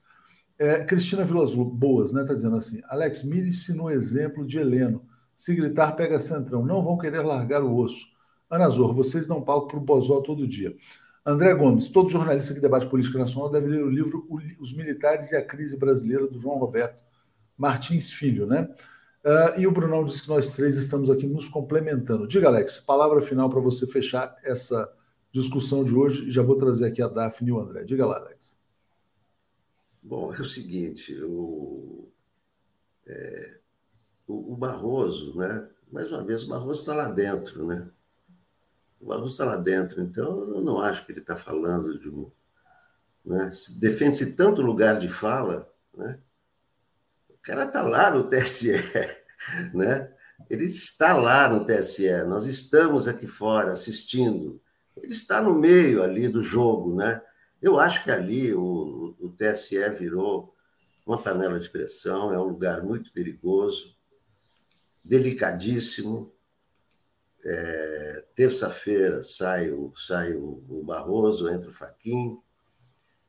É, a, a saída do Fernando Azevedo me, me, me parece que se deve é, a pressões sobre ele, não é? Ah, você está aqui, é uma, é, se o Bolsonaro perder, a culpa é dele, é, enfim. É, a, a mesma coisa que, que acontece na Anvisa, ameaças de morte e, e tudo isso. Então, o, o T S E é um, é um caldeirão, é um caldeirão, uma panela de pressão, é, é o lugar, é o alvo, né? É o alvo do Bolsonaro, o alvo de todos os ataques. Agora, o... Nós sabemos o que aconteceu no dia sete de setembro. Se a gente ignorar o que aconteceu no dia sete de setembro, né, e achar que agora sim os militares estão dispostos, né, realmente eu não, não, não vejo motivo para isso. Não vejo porque no dia sete de setembro aconteceu tudo aquilo e agora os militares estariam do lado do Bolsonaro. Eu digo os militares da cúpula, não o, o Braga Neto. É claro que o Braga Neto quer continuar no governo, ele quer que o Bolsonaro se reeleja, assim como o Arthur Lira quer que o Bolsonaro se reeleja, assim como o Ciro Nogueira quer que o Bolsonaro se reeleja, eles vão fazer tudo para se reeleger. Nós sabemos que a, a arma que o Bolsonaro tem é a ameaça, é o terrorismo. E ele continua, continua fazendo, continua praticando terrorismo. Ele continua praticando terrorismo. Ah, as Forças Armadas não são as Forças Armadas. É, é, é, é, é uma pessoa, é um, é um general, mas ele... Né, deturpa, deturpa tudo, né, e lança, lança ameaças. Ele vai continuar desse jeito, ele vai continuar lançando ameaças durante, durante toda a eleição. É isso. Paulo, você quer fazer algum comentário final sobre esse tema? Fechamos aqui. Não, já? Alex, podemos fechar aí. Vamos dar a palavra para os próximos convidados. Vamos, obrigado, Paulo. Obrigado, obrigado, Alex. Valeu, gente. Vamos seguir aqui, então. Então, puxando aqui a Daphne. Bom dia, Daphne. Tudo bem? Bom dia, Léo. Bom dia, Comunidade dois quatro sete. Tudo bem? Hoje tem novidade. Opa, então vamos trazer a novidade. Bom dia, bom dia, André. Tudo bem? Bom dia, Léo. Bom dia, Daphne. Diretamente aqui do campo de extermínio, favela da Babilônia. Bom dia, Comunidade dois quatro sete. Hoje teremos novidade aí para a comunidade. Espero que vocês gostem. Que bom. Dia lindo aí, né? Depois a gente já te passo aqui. Eu só queria passar rapidamente por algumas notícias que eu queria ter mostrado e não deu tempo, porque essa questão da ameaça militar está sempre... Né, pairando sobre o país. Notícia gravíssima essa aqui, ó. Saiu na Reuters, o Ministério da Fazenda está estudando isentar de impostos investidores estrangeiros que, investidores estrangeiros que investem em títulos privados no Brasil. Ah, é para dar maior garantia para o capital estrangeiro. Só queria dizer o seguinte, capital estrangeiro no Brasil é dinheiro de brasileiros como Paulo Guedes e Roberto Campos Neto, que mantém dinheiro em paraísos fiscais, então o dinheiro tecnicamente é estrangeiro, mas é de brasileiros, né? Então o que acontece? Se você investe num título privado, vou dar um exemplo, ah, um empréstimo bancário qualquer, você tem um lucro, você paga quinze por cento de imposto de renda. Se o Paulo Guedes investir, ele vai pagar zero. Então, isso é gravíssimo, Paulo Guedes, Roberto Campos Neto, porque investimento, dinheiro estrangeiro é dinheiro de brasileiro. Queria botar uma outra notícia, que tem muitos paradoxos no Brasil, né? Então, o Bolsonaro está lá com o Putin. Ontem foi anunciado um acordo com a Amazon, do Jeff Bezos, o homem mais rico do mundo, né? O Brasil está concedendo ao Bezos o direito de explorar o espaço aéreo brasileiro. O acordo foi comemorado pelo embaixador brasileiro nos Estados Unidos. É muita notícia, né? Muita, é muito intriguismo. Tem mais leilão do pré-sal que foi anunciado. O desmonte está acelerado. E eu vou botar também uma notícia, que o, o, o André comenta muito a questão das alianças. O PSOL está formando uma federação com a Rede. Mas eu achei muito estranho isso. Eu queria ter perguntado para o Paulo, para o Alex, não deu tempo. A, a Marina Silva, ela aceita participar dessa federação. Essa federação provavelmente vai apoiar o ex-presidente Lula. No entanto, ela quer ter uma cláusula de consciência para que ela não seja obrigada a apoiar o Lula. A Marina Silva quer ficar fora do apoio ao Lula. Que mágoa é essa? Que ressentimento tão grande é esse, é esse, né, da Marina Silva em relação ao Lula? Vou passar para o André, para você, Daphne, e aí vocês comentam e já já eu saio e o André ah. anuncia as novidades aí. Obrigada, Léo. Só quando você anunciou essa notícia do Guedes e do, do Jeff Bezos também da Amazon, eu lembrei do Raul Seixas, né? O Aluga-se. É tudo free. Vão é tomar conta do Brasil. A gente vai estar tá alugando o Brasil. Mas exato. Fala, André. Deixa o André falar ah, o ressentimento da Marina, não sei o que... Tá fechado, André. André. Opa, abri agora. Fica cada dia mais claro que existe é, pessoas no campo da esquerda brasileira que atuam é, para atrapalhar a candidatura do ex-presidente Lula. Lembrando que é o único que tem condições, e não sou eu que estou dizendo isso e afirmando isso, eu sou petista, mas são as pesquisas. O ex-presidente Lula é o único que tem condições de vencer o Bolsonaro e também vencer a terceira via. Eu não entendo é, o porquê tantas barreiras são colocadas, né, por alguns partidos do nosso campo, é, para não é, realização do apoio à candidatura do ex-presidente Lula. Nós sabemos do ressentimento que a Marina Silva tem para com o Partido dos Trabalhadores, sabemos também que uma parte expressiva do PSOL também carrega dentro de si esse ressentimento para com o Partido dos Trabalhadores, mas eu acho que o que está em jogo é muito maior do que qualquer tipo de ressentimento. O que está em jogo é salvar o que sobrou desse país e reconstruir esse país. E para reconstruirmos esse país, nós vamos precisar desse grande estadista, uma das maiores lideranças vivas na atualidade, que é o ex-presidente Lula, e vamos precisar também desse que é o maior partido do Brasil e o segundo maior partido da América Latina, que é o Partido dos Trabalhadores. Então o momento agora é de buscar essa unidade no nosso campo para que nós possamos, quem sabe, vencer essa eleição ainda no primeiro turno. Obrigado. Vou, vou deixar vocês só dizendo aqui, a gente está com uma enquete no ar, que já está com muitos votos aqui. A maioria acredita sim que os militares vão tentar melar as eleições no Brasil. Obrigado, Daphne, André. Bom dia para vocês. Bom dia. Gente, a novidade que é, a gente quer anunciar para vocês que agora o André vai fazer entrevistas, né? E vai ser um quadro que a gente vai chamar Favela Não Se Cala. Mas passo para o André explicar direitinho, André, como é que vai ser é, essa nova participação aqui na T V duzentos e quarenta e sete. É, minha participação agora é, no programa Bom Dia duzentos e quarenta e sete vai ser gravada. É, eu apresentei essa proposta para o Léo, apresentei essa proposta para a Gisele, eles super toparam. Então, vou estar é, realizando matérias dentro dos territórios de favela. Essas matérias serão gravadas e estarão passando aqui no Bom Dia duzentos e quarenta e sete. Então, a minha participação não vai ser mais ao vivo.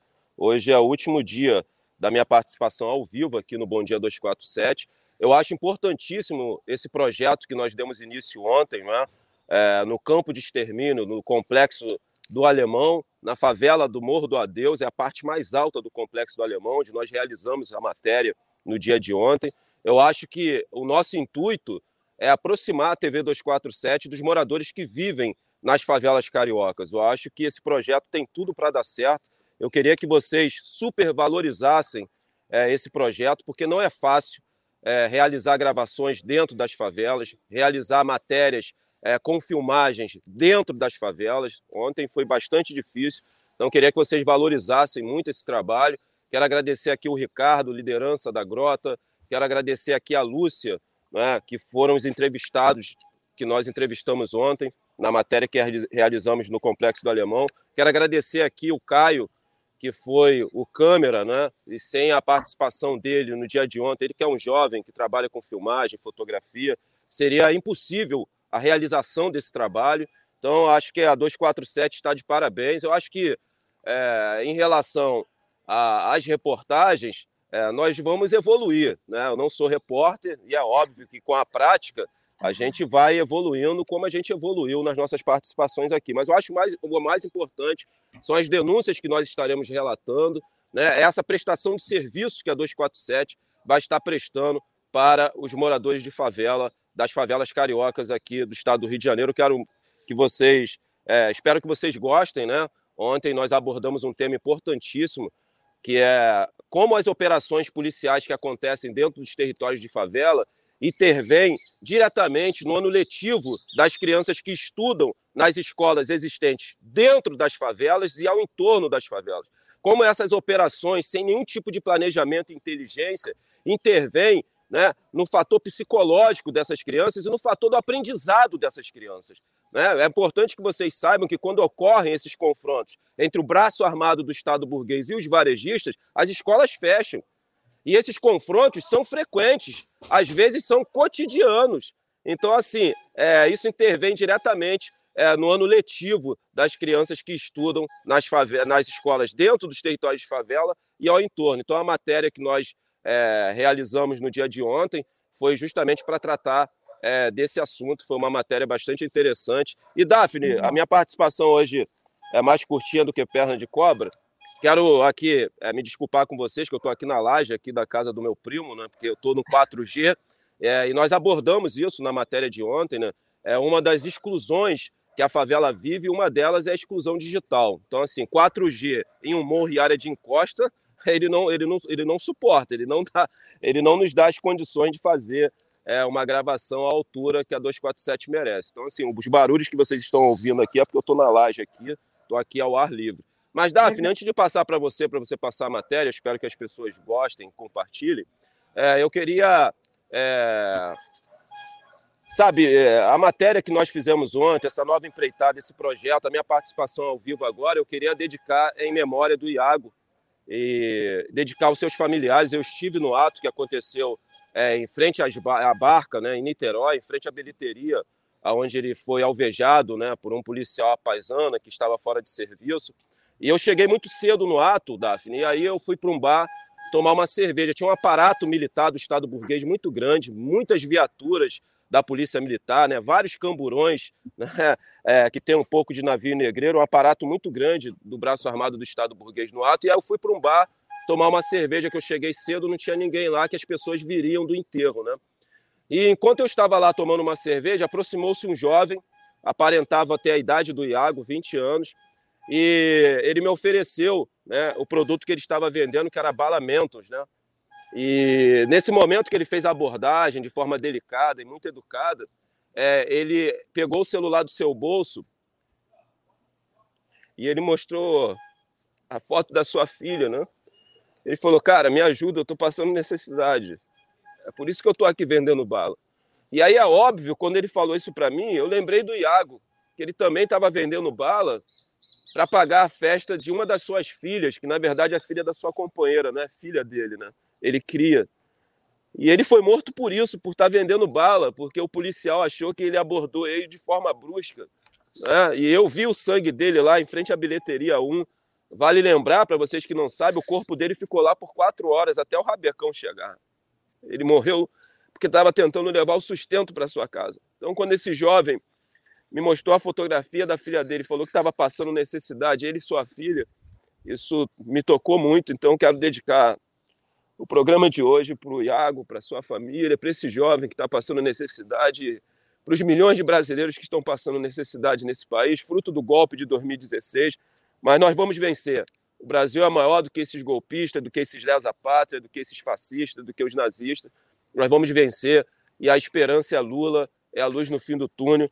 E eu tenho fé e tenho certeza que a gente vai conseguir eleger o ex-presidente Lula ainda no primeiro turno e salvar esse país. Então, eu dedico esse programa ao Iago e dedico essa matéria ao Iago e espero que, que vocês gostem. Maravilha, André. A Ana Luísa diz assim, por que não conciliar um e outro? André ao vivo na T V duzentos e quarenta e sete é fundamental. Ana Luísa, ele continua ao vivo. Ele continua ao vivo todas as segundas-feiras, às quatorze horas, comigo, no programa Papo Reto. Essa, essa participação do André agora vai chamar Favela Não Se Cala, que é justamente o André...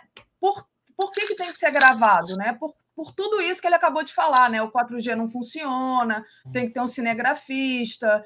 Então, é, é finalmente, como disse é, aqui um, um, um internauta, realmente a gente escutando as pessoas da, da favela, além do André. Então, o André está abrindo esse campo para outras pessoas. A Rosângela Pinheiro diz aqui, muito boa iniciativa. Seu cenário está ótimo, André. Obrigado. André, queria te agradecer. Vou colocar aqui tá, a, a primeira matéria. Agradecer ao Caio Clímaco, que é o nosso cinegrafista. Vamos botar aqui a entrevista com o Ricardo. Então, colocando aqui. Valeu, André. Tchau, Daphne. Valeu, vou colocar aqui, vamos lá. Vamos ver se vai funcionar. Opa!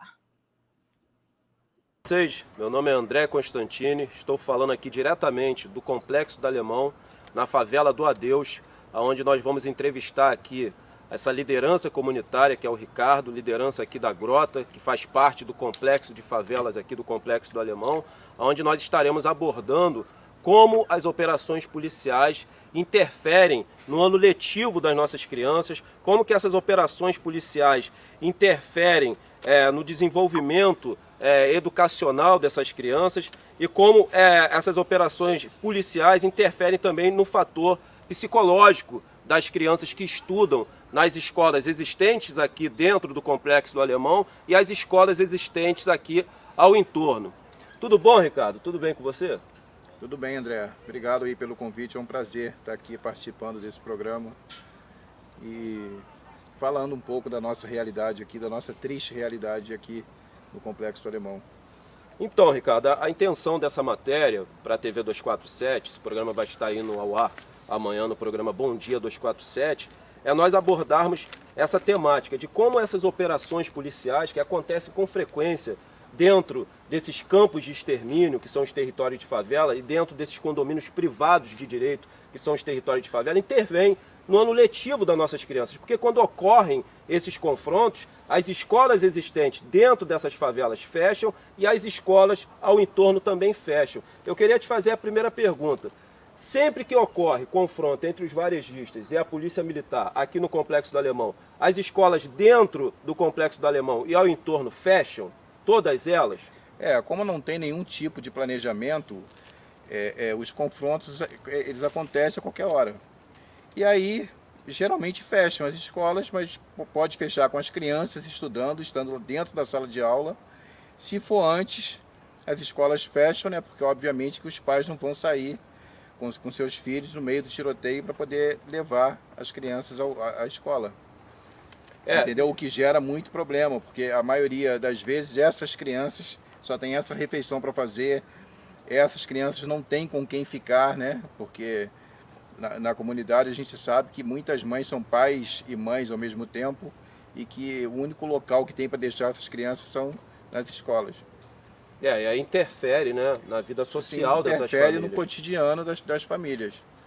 Outra pergunta que eu queria te fazer, Ricardo, você sabe se existe um protocolo por parte da Prefeitura e do Governo do Estado para que essas escolas fechem quando ocorram esses, esses confrontos entre os varejistas e não, a Polícia Militar? Não, existe um bom senso da, da, da, da, das diretorias das escolas e que fecham.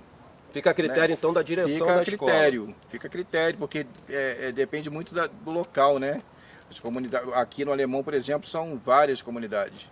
E às vezes o, tem um confronto em algum lugar, num determinado local não tem, e aí fecha um, um determinado colégio, o, e outro, o outro fica, fica aberto. aberto. Mas, né? No geral, fecha tudo. É importante os internautas saberem que aqui é um complexo de favelas. Por exemplo, a gente está aqui na Baiana, né?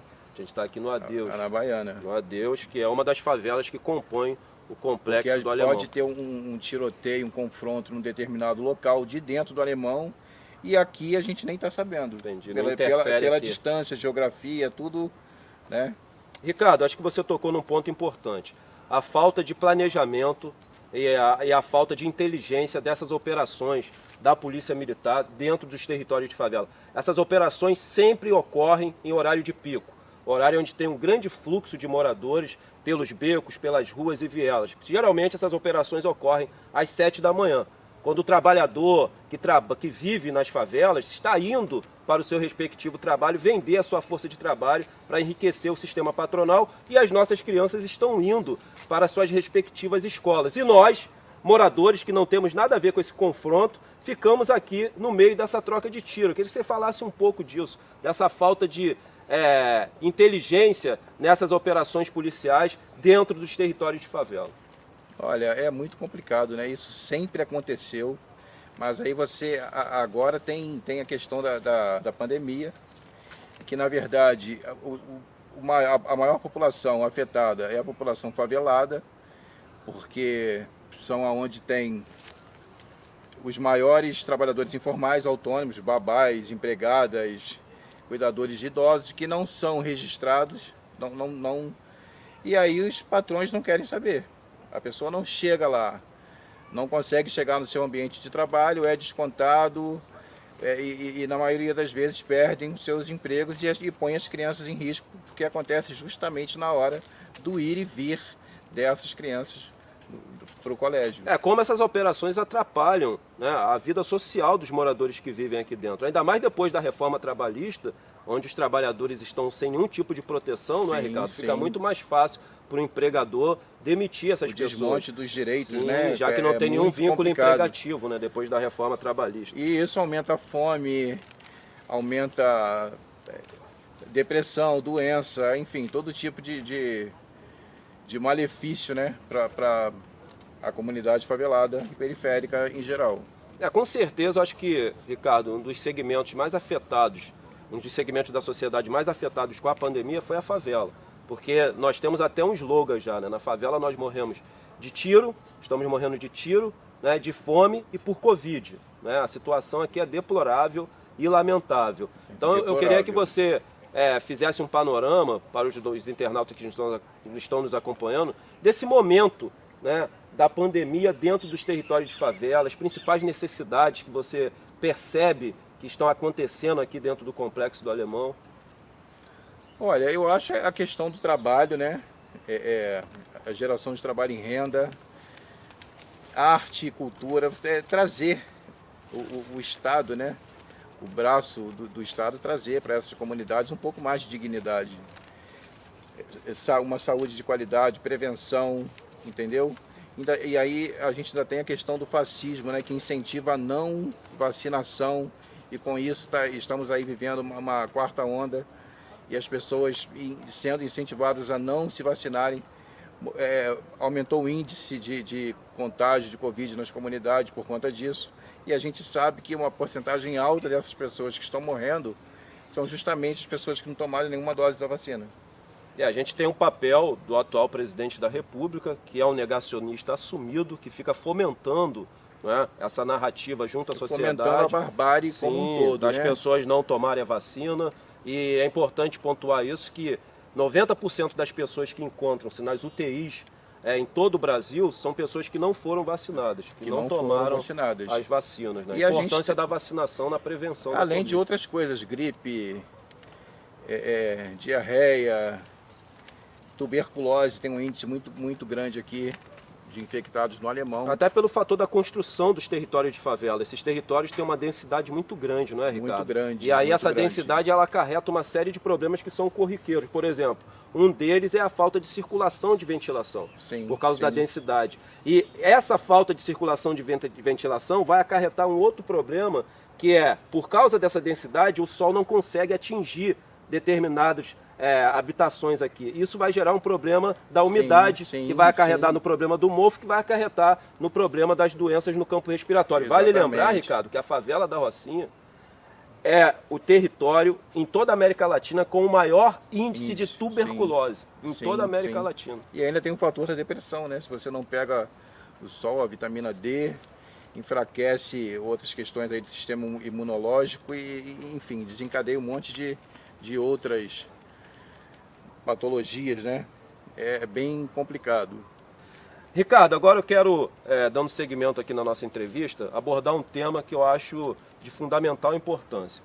É, nós sabemos é, o tanto de recurso que é gasto e empregado no campo da segurança pública aqui no estado do Rio de Janeiro. O governador Cláudio Castro, que é um bolsonarista assumido, fez a aquisição da compra de quase trinta carros blindados, que são os caveirões, né, que o Estado burguês utiliza pra, para aterrorizar os moradores que vivem nas nossas faixas de Gaza, que são as favelas. Ele fez também recentemente a aquisição de compra de um helicóptero blindado, mais um também para aterrorizar os territórios de favela, com uma câmera infravermelho.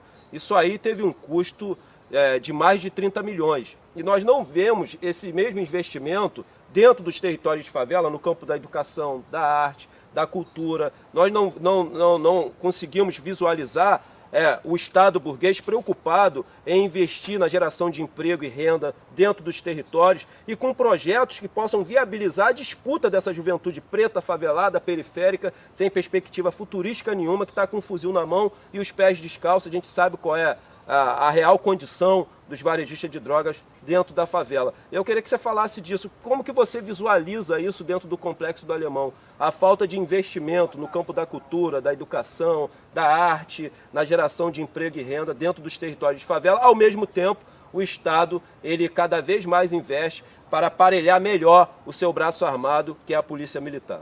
É, infelizmente, nós estamos vivendo um governo fascista, né? Onde a comunidade é tratada a partir da, da, da mira de um fuzil.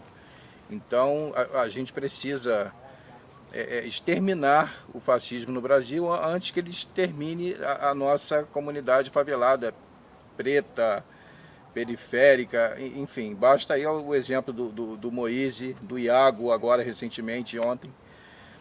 Eu acho lamentável, tanto desperdício, né? A gente precisando de tanta coisa, de, de alimento, de emprego, de, de saúde, educação, entretenimento, cultura, arte para o nosso jovem. O jovem precisa se expressar, né? Ocupar sua mente. E, e, mas, infelizmente, a visão que, que, que esse governo fascista do Estado e o federal tem é, é, é essa, é tratar a gente a partir de um tiro de fuzil na cabeça, mirar na cabecinha e detonar com o povo pobre, preto, favelado, periférico. É, é olhar o território de favela como um território inimigo, né? E a falta de Sim. investimento nessas áreas, no campo da educação, da cultura, da arte, né? a, a falta de investimento na geração de emprego e renda dentro desses territórios, que joga e que forja essa juventude preta, favelada e periférica para a criminalidade. Eles são Sim, empurrados não, para a criminalidade. Não tem solução. Não vai fazer o quê? Vai fazer o quê? Não tem outro caminho, entendeu? Eles crescem, precisam ajudar os seus pais, que muitas vezes não têm condições De, de, de arcar, né, minimamente com as despesas do, do dia a dia, ou seja, dignidade, né? Não tem um mínimo de dignidade. E tem fora os anseios que todo jovem tem, né, de ter uma, uma vestimenta, um calçado, enfim. A gente que está de dentro a gente vê de uma outra forma, né? Mas quem está de fora quer mais é mirar na cabecinha e mandar. E aí a ideia é, desse novo formato na T V duzentos e quarenta e sete, onde eu vou estar visitando os territórios de favela, entrevistando lideranças locais, é justamente, primeiro, é aproximar a T V duzentos e quarenta e sete, que é um canal progressista nessa plataforma de comunicação que é o YouTube, dos territórios de favela. A gente sabe que a nossa audiência ela é composta de pessoas da classe média branca, a gente sabe disso. Então a gente quer fazer essa aproximação das favelas e prestar esse serviço. Porque nós estamos aqui fazendo denúncias, né, e denúncias importantes e relevantes. Ricardo, só para encerrar, eu queria é, pontuar aqui mais uma vez essa questão é, dessas operações policiais que ocorrem dentro dos territórios de favela sem qualquer tipo de planejamento e de inteligência e que acaba colocando a vida daqueles que moram aqui em risco. Porque a mídia burguesa, a imprensa burguesa, ela já tem uma narrativa consolidada. Toda vez que ocorre o confronto entre os varejistas de drogas e a polícia militar e algum morador é atingido, eles ficam procurando saber de onde partiu a bala. Para nós, pouco interessa. O que interessa é que o Estado realizou uma operação dentro de um território. Por exemplo, aqui no Complexo do Alemão tem quantos moradores no complexo todo? Segundo o último censo, cento e oitenta mil. Mas nós sabemos que é muito, muito mais. maior. Numa região de cento e oitenta mil pessoas residindo dentro desse território, né, realiza uma operação sem qualquer tipo de planejamento e deixa, né, os moradores à mercê de ser atingido por uma bala que eles supostamente, com muitas aspas, falam que é perdida. Mas essa bala sempre acerta o mesmo sim, corpo, sim. a mesma cor, no mesmo C E P, no mesmo local e no mesmo território. Você não vê a polícia invadindo, por exemplo, vivendas da Barra, né? Você não vê a polícia invadindo os grandes condomínios nas regiões nobres, como Leblon, Barra da Tijuca, porque lá encontram-se os barões das drogas. Então acho que é importante a gente falar isso aqui na entrevista, que quando um morador morre mediante um confronto dos varejistas com a polícia militar, o Estado apertou o gatilho junto com o policial militar. É muito importante sim, falar, sim. o policial militar não aperta esse gatilho sozinho. Ele aperta com o aval da mídia, que sim, faz sim. essas matérias com esses programas policialísticos criminalizando esse território. Ele aperta com o aval do governador, que não tem nenhum controle, né, sobre essa instituição macabra e perversa que é a Polícia Militar. E ele, ele, e ele aperta juntamente com o aval de uma parcela enorme da sociedade sim, que sim. vira as costas para aquilo que acontece aqui nas favelas no estado do Rio de Janeiro. E falando disso, Ricardo, saiu uma matéria recentemente no G um. A Polícia Federal realizou uma operação na Vila Cruzeiro. E segundo... relatos dos policiais federais, eles estavam ali combatendo o tráfico internacional de drogas. Isso é uma matéria nefasta, porque você querer convencer a sociedade que o problema do tráfico internacional de drogas está aqui dentro das favelas com esses varejistas de drogas que são a pontinha do iceberg, o que eles querem com essa matéria, Ricardo, é acobertar os verdadeiros barões das drogas que encontram-se no Leblon e na Barra da Tijuca. Eu queria que você falasse disso, porque é esse tipo de matéria que ajuda a criminalizar esse território e faz com que o Estado torne esse território em um Estado policial. É, é um absurdo essa inversão, né, de, de, de valores. Isso só mostra, só mostra o quanto o, o, o país está tomado de fascistas, né? Eles quererem colocar a culpa na favela de... de, de É, é tráfico internacional de drogas, quando, quando a gente sabe que quem faz o tráfico internacional de drogas é o governo, é é por exemplo, o, o, o avião da presidência da república. trinta e nove quilos de cocaína.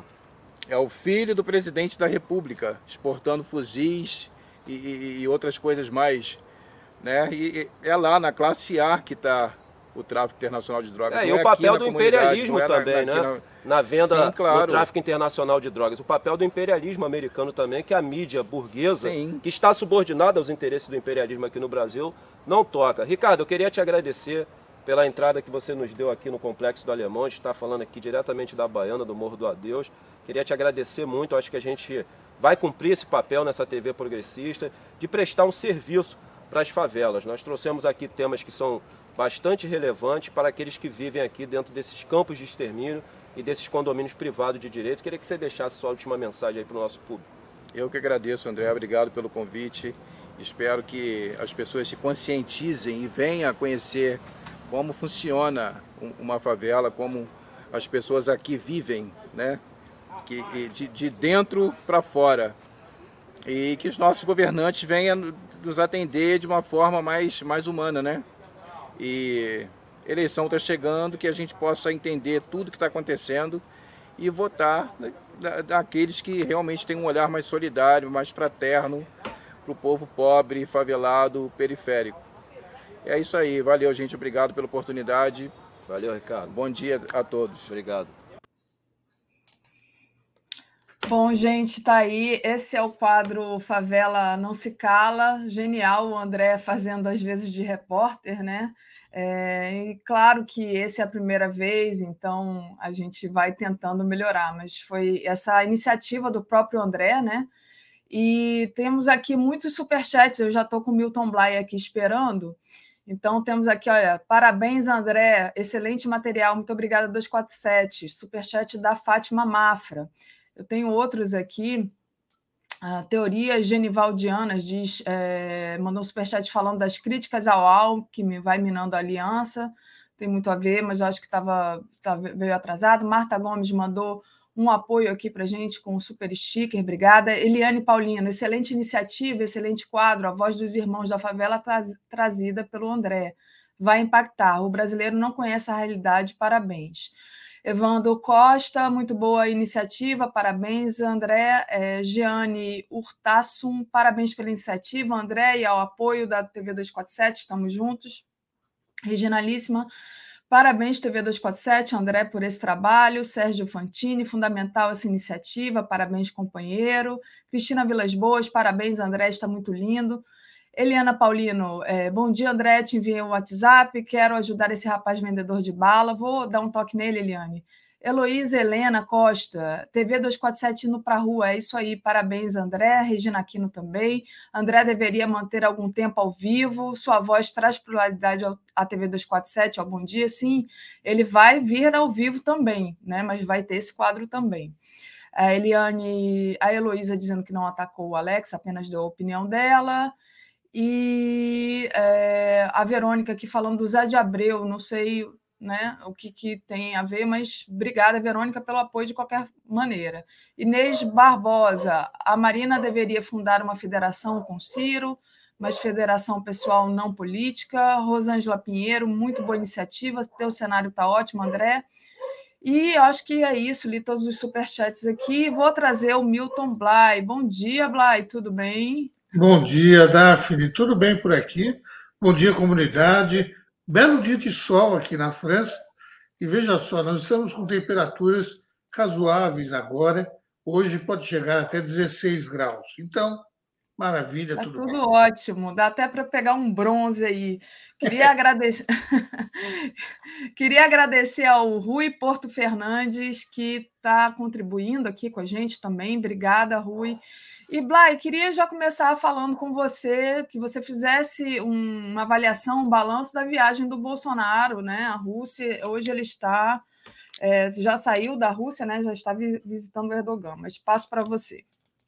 Olha só, Daphne, o, a, a reportagem do, do Figaro, do jornal do Figaro, que é um jornal conservador, um jornal de, de direita aqui da, aqui da França, se pergunta, mas o que faz Bolsonaro na Rússia? Ele acha que essa visita é, no mínimo, intrigante, que o presidente brasileiro esteja lá num momento em que os países ocidentais ainda temem que a situação na Ucrânia acabe em um conflito armado e levanta suspeitas sobre os reais interesses de Bolsonaro nessa aproximação com o Vladimir Putin, depois que ele perdeu o patrocínio, entre aspas, do Donald Trump. Uh, oficialmente, o foco da visita não é a crise ucraniana, lembra, então, o Figaro, mas sim os fertilizantes russos. E o jornal recorda que a diplomacia brasileira tem uma longa tradição de equilíbrio entre as grandes potências. Mas só que, olha, o Figaro está tá errado, porque essa tradição realmente uh, viveu até a eleição de, de Bolsonaro. Né? Depois disso, a política externa brasileira uh, virou outra coisa. Né?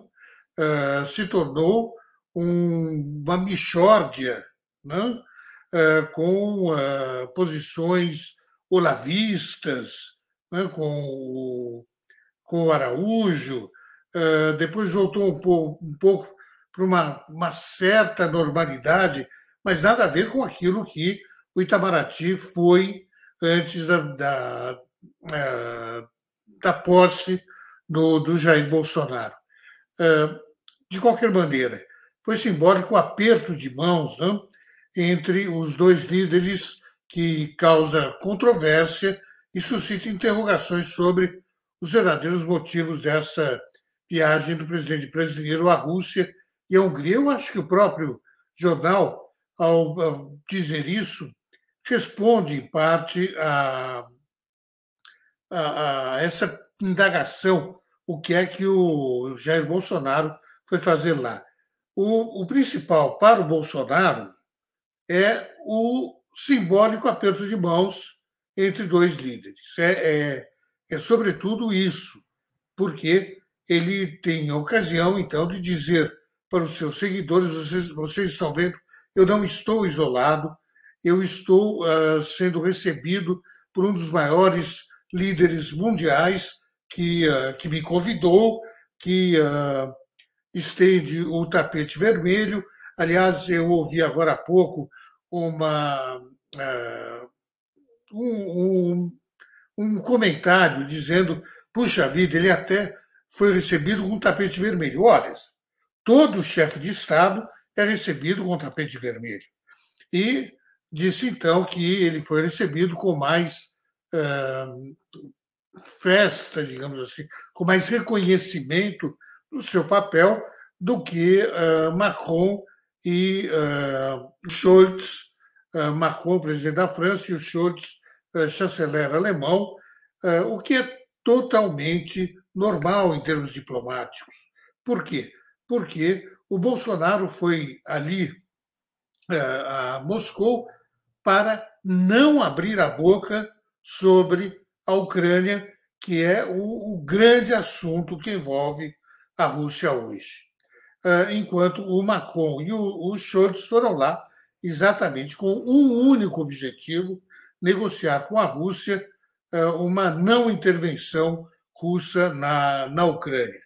Então, uh, é claro que uh, o, o Putin não vai receber o Macron e o Scholz da mesma maneira como vai receber um, uh, um Bolsonaro, que no fundo é um, foi um aliado, entre aspas, uh, do, uh, do Putin, porque não falou uma palavra sobre a Ucrânia, a não ser, né, uh, que uh, ele, ele era a favor da, da paz, né, uh, mas não citou a, a Ucrânia em nenhum momento.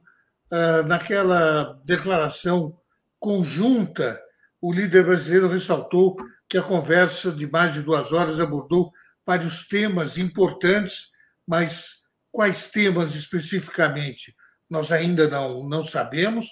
Uh, verdade que ele diz, por exemplo, uh, ao trocar opiniões sobre temas da agenda global e regional, constatamos que sobre muitos assuntos as posições dos nossos países são próximas ou coincidentes. Foi o que disse o Vladimir Putin. Ora, você, quando, quando tem um mínimo de experiência em termos de cobertura de, de negociações diplomáticas, eu tenho, tenho isso, não?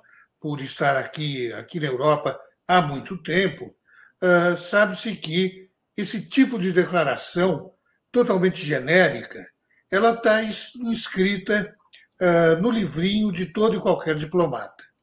Não? Então, ele tem ali dez respostas para qualquer questão, uh, e são respostas genéricas que cabem em qualquer ocasião, uh, não quer dizer absolutamente nada. Uh, por exemplo, o próprio Putin, ele uh, continua respondendo, dizendo o seguinte: os nossos países defendem a formação de um mundo multipolar com base no direito internacional e no papel central da ONU. Ora, O, parece que o Putin não encontrou o Bolsonaro. Não? Parece que encontrou uma, uma figura que estava fantasiada de Bolsonaro. Por que eu digo isso? Porque uh, o, os dois países são de, estão de acordo com relação à defesa de um mundo multipolar.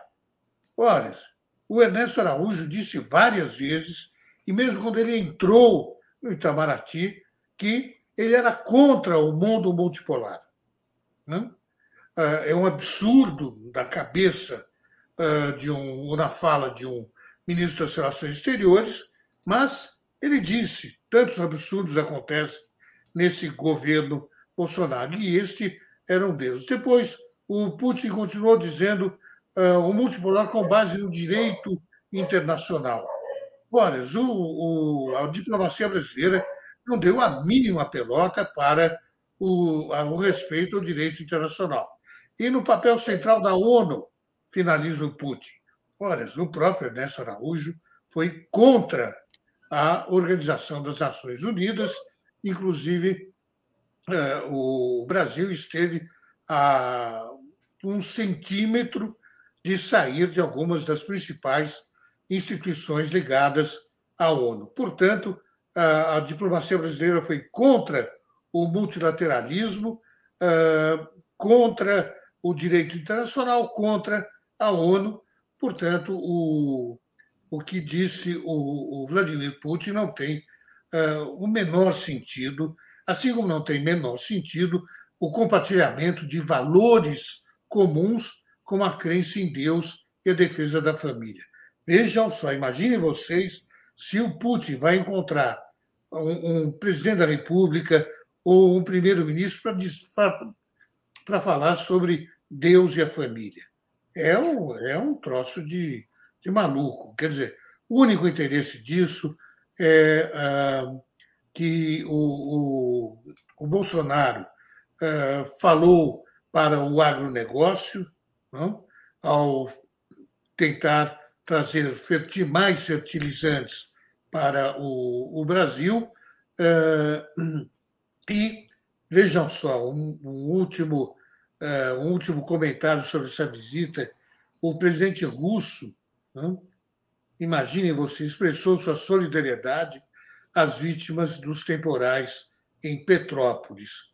Quer dizer, ele, o presidente russo, falou. O presidente brasileiro não falou. Quer dizer, mas não falou como sempre. Não? Uh, quer dizer, nós estamos aí com mais de cem mortos, com nenhum, nenhuma palavra, nenhuma declaração do presidente da República, que tinha a obrigação uh, de se manifestar. Quem se manifestou foi o Putin, que sabe um pouco mais do que Bolsonaro o que significa ser presidente de um país. É, sabe um pouco mais e talvez seja mais humano, né? Porque, de fato, não prestar solidariedade às vítimas de Petrópolis, uma, uma tragédia terrível, não abrir a boca, não falar nada, é alguma coisa assim de... Eu não sei nem classificar. Ô, Blay, deixa eu... Deixa... Tem uma pergunta aqui do Gilberto Cruvinel, já passo. Só agradecer aqui antes a Verônica, que enviou aqui para o André, Verônica Nascimento, que trabalho corajoso, digno de prêmio do André. Obrigada, Verônica. E essa pergunta do Gilberto para você. Blay, o tal acordo de proteção de dados com os russos pode esconder tramóias do Bozo para fake news nas eleições? O que, que você acha? Que é alguma coisa? Olha, poder pode. Não? É, acho difícil. Não? Acho difícil que o Putin é, se preocupe com as eleições brasileiras. Não? Porque é, o Putin... Uh, conhece o, o... Então, o Putin sabe perfeitamente que uh, normalmente as eleições serão ganhas, serão vencidas pelo Lula. Não? No primeiro ou no segundo turno, esperemos que no primeiro. Mas uh, e o, o Putin tem relações normais com, com o Lula. Não? Tem relações absolutamente normais, eles falam a mesma língua, ou seja, falam a língua de presidentes da República. Eles tiveram boas relações durante uh, o, o, as reuniões do BRICS. Não? Uh, o BRICS praticamente inexiste hoje, ou seja, inexiste desde que o Bolsonaro assumiu uh, o, a presidência do Brasil, uh, o que é, é, é lamentável, porque o O BRICS estava numa situação uh, muito diferente quando uh, Lula era presidente ou estava presente na vida política uh, na presidência de, de, de Dilma Rousseff.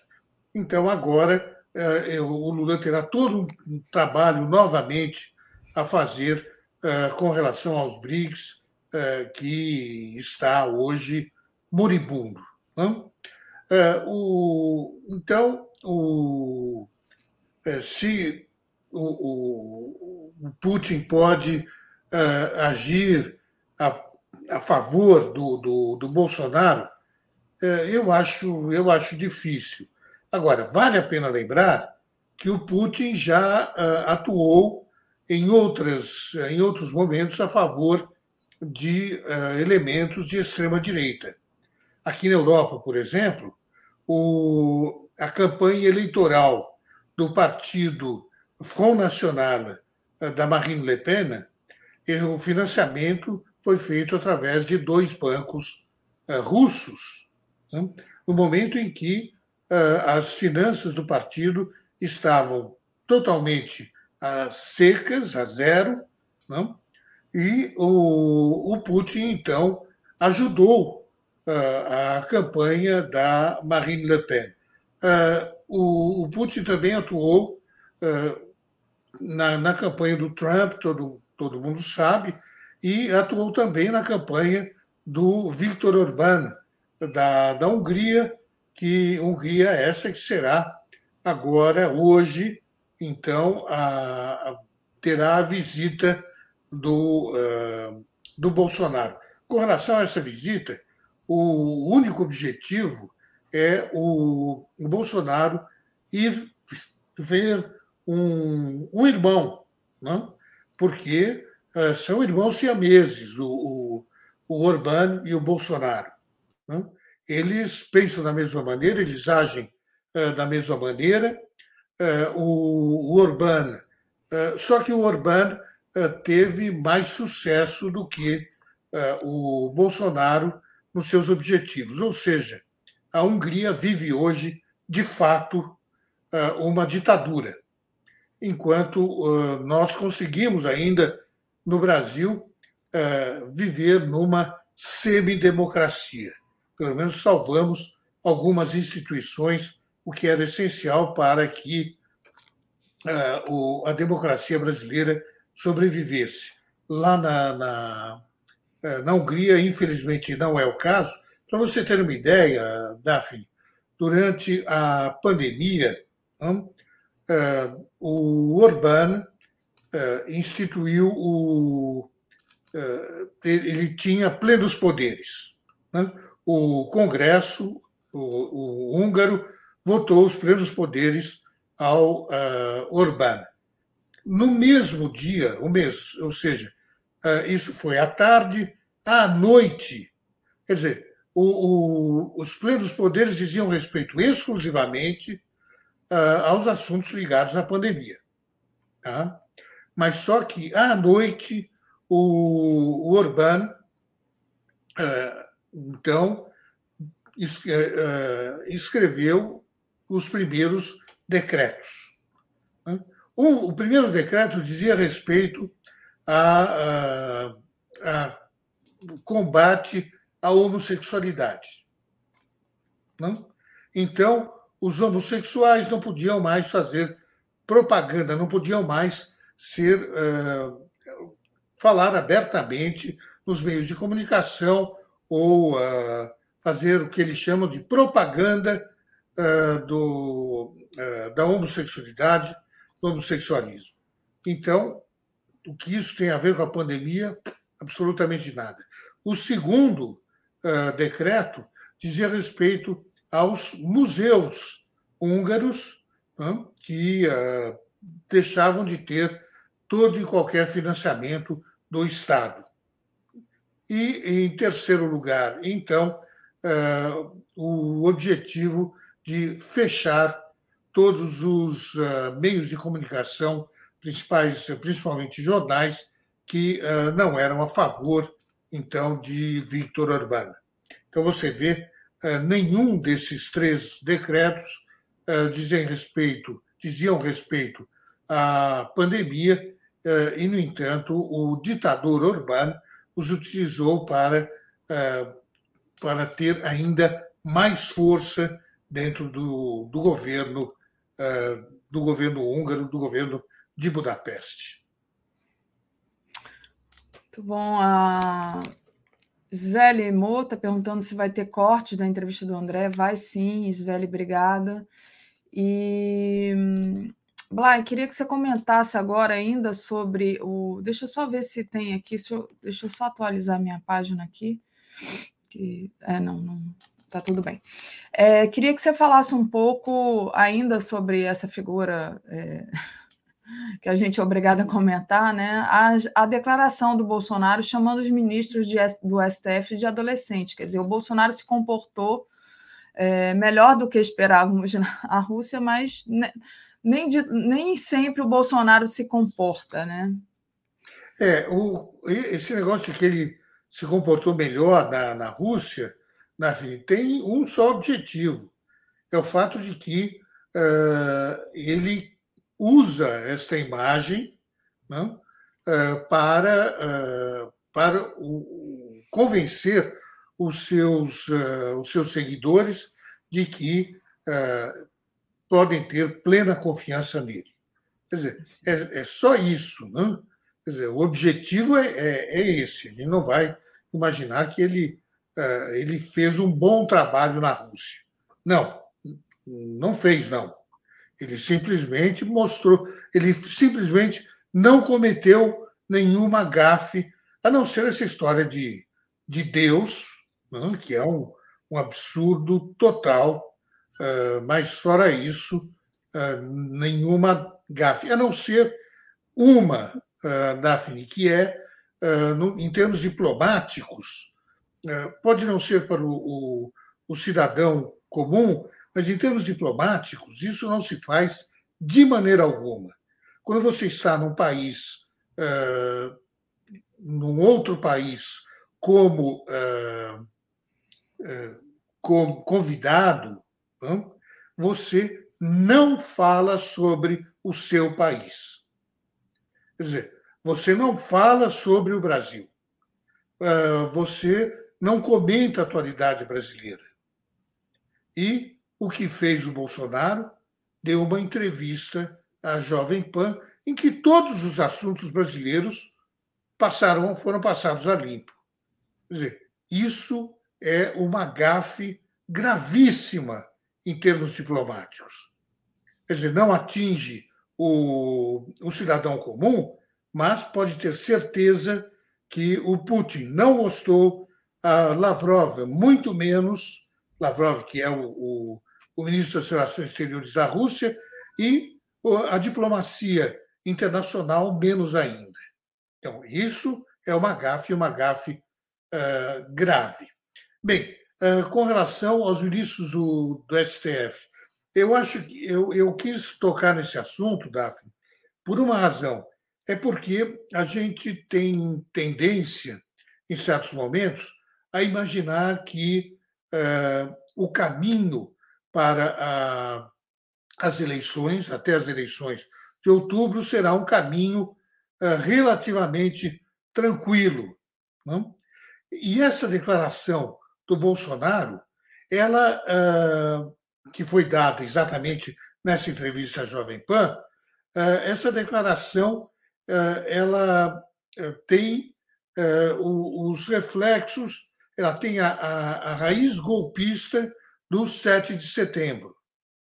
É esse o objetivo, é, é isso que mostra, então, essa declaração do, do Bolsonaro na entrevista Jovem Pan. O que ele está dizendo com isso é: olha, eu não desisti, não, das fake news e vou continuar atacando o Supremo exatamente da mesma maneira como eu ataquei até o dia sete de setembro. Ali, no dia sete de setembro, ele esperava que uh, o, o Brasil se levantasse com ele contra a Corte Suprema. Não aconteceu nada disso, e ele uh, foi uma enorme derrota uh, para a tentativa de golpe uh, do Bolsonaro. Mas o que ele está dizendo aqui nessa entrevista é exatamente a mesma coisa, ou seja, eu não desisti de dar o golpe, não. Então, eu acho que nós precisamos estar muito atentos, porque o caminho ainda é, é longo e não é por acaso que o, o Bolsonaro levou, nessa viagem para a Rússia, nada menos do que o vereador Carlos Bolsonaro, que é o, o homem, o seu homem de confiança para incendiar o, o, as declarações do presidente da República. Então, o papel do Bolsonaro foi de entrar em contato com a Jovem Pan para que o, o pai pudesse usar essa declaração. Olha, vocês ainda vão ver que eu tenho condições de dar o golpe. Se ele tem ou não tem, é uma outra questão, mas que ele não desistiu, isso não desistiu. Não, não desistiu, e ele faz tudo sempre para alimentar os seus seguidores, né? O que a gente chama de gado. É. Né? É o tempo todo. Ele não vai à Rússia porque ele está preocupado com, a, com as relações internacionais, com a diplomacia. Ele vai querendo justamente tirar ali algum lucro, algum ganho para ele, enfim, para a família dele. É, Olha, eu, Bla... só queria, eu só queria dar, dar uma, dizer uma coisa para aqueles que acreditam que, mesmo indiretamente, Bolsonaro tenha tido uh, uma influência quer com, qualquer sobre o, o Putin para que ele começasse a retirar as tropas russas da fronteira com a Ucrânia.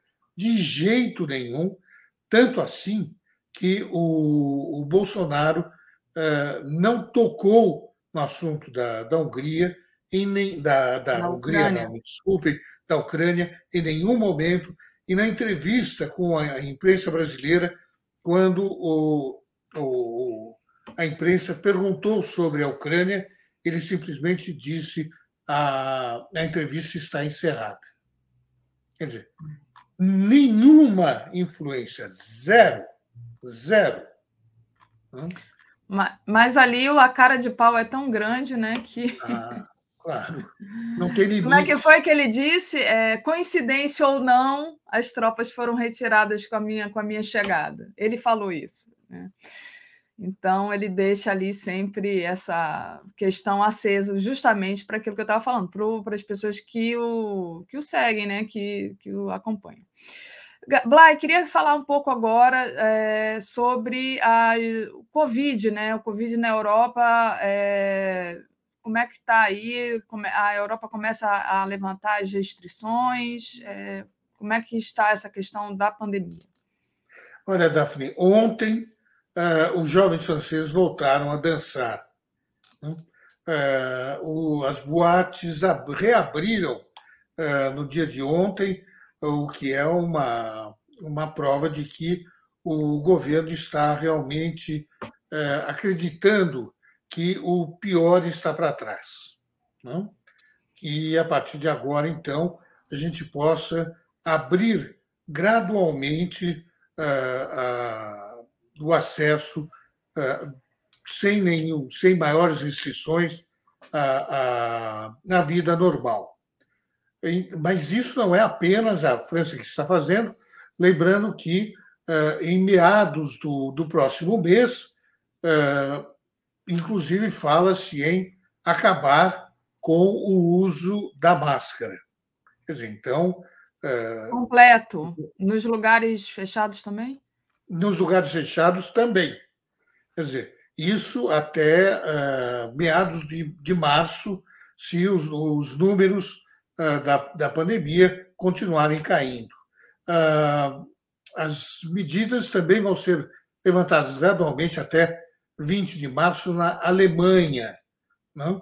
A partir de quatro de março, por exemplo, mediante um teste negativo, a população não vacinada passa a estar autorizada a frequentar restaurantes. Isso tinha sido abolido.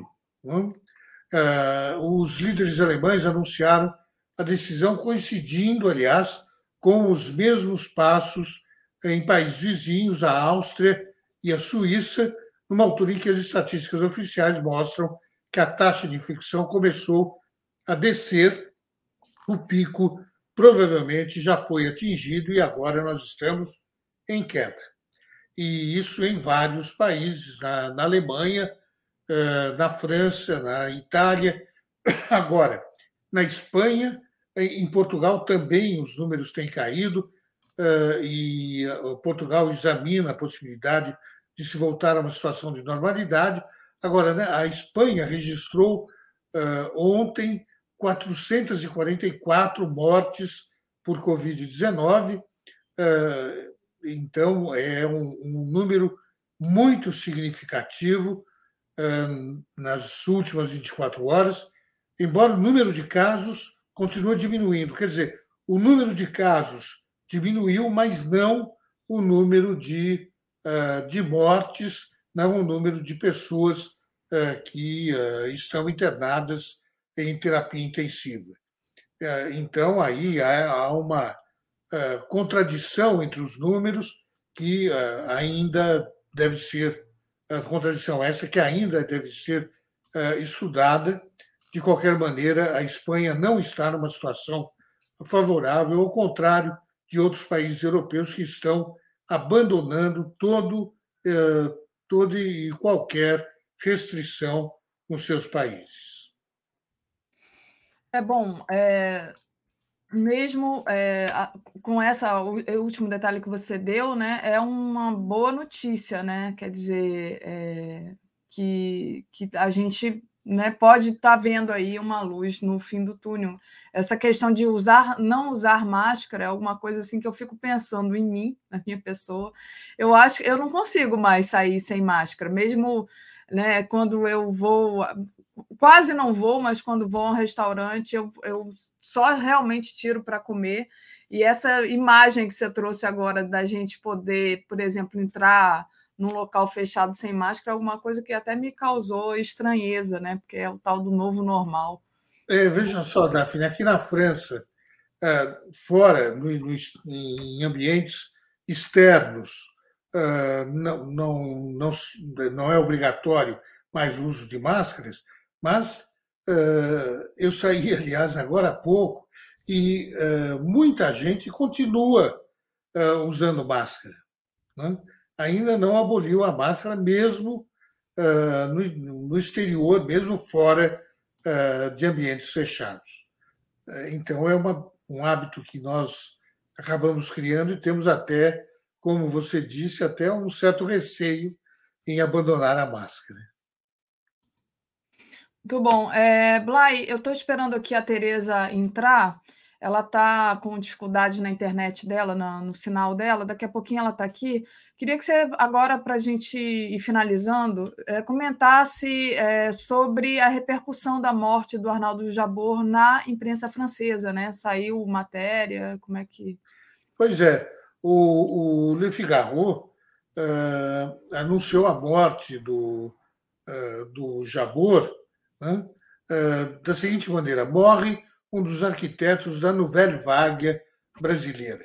Uh, lembrando, então, que o, o Jabbour, né, uh, já foi muito premiado aqui na, na Europa, por exemplo, com o longa-metragem Eu Sei Que Vou Te Amar, em Cannes, em mil novecentos e oitenta e seis, Toda a Nudez Será Castigada, que venceu o Urso de Prata na, no Festival de Berlim, em mil novecentos e setenta, e treze, e que o Jabbour, então, fez parte do movimento importantíssimo uh, e que é muito considerado aqui, aqui na França, do cinema novo, não?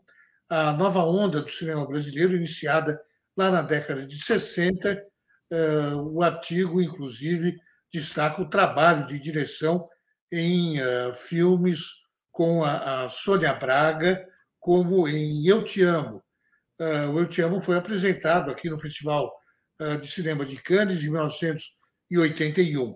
O site de notícias da France Info, que é uma rádio de informação vinte e quatro horas, também destaca que Arnaldo Jabbour viu dois de seus longas-metragens entrar na seleção oficial do Festival de Cannes, Pindorama, também em mil novecentos e setenta e um, e Eu Sei Que Vou Te Amar, que deu à atriz brasileira Fernanda Torres o prêmio de interpretação feminina em mil novecentos e oitenta e seis. Mesmo assim,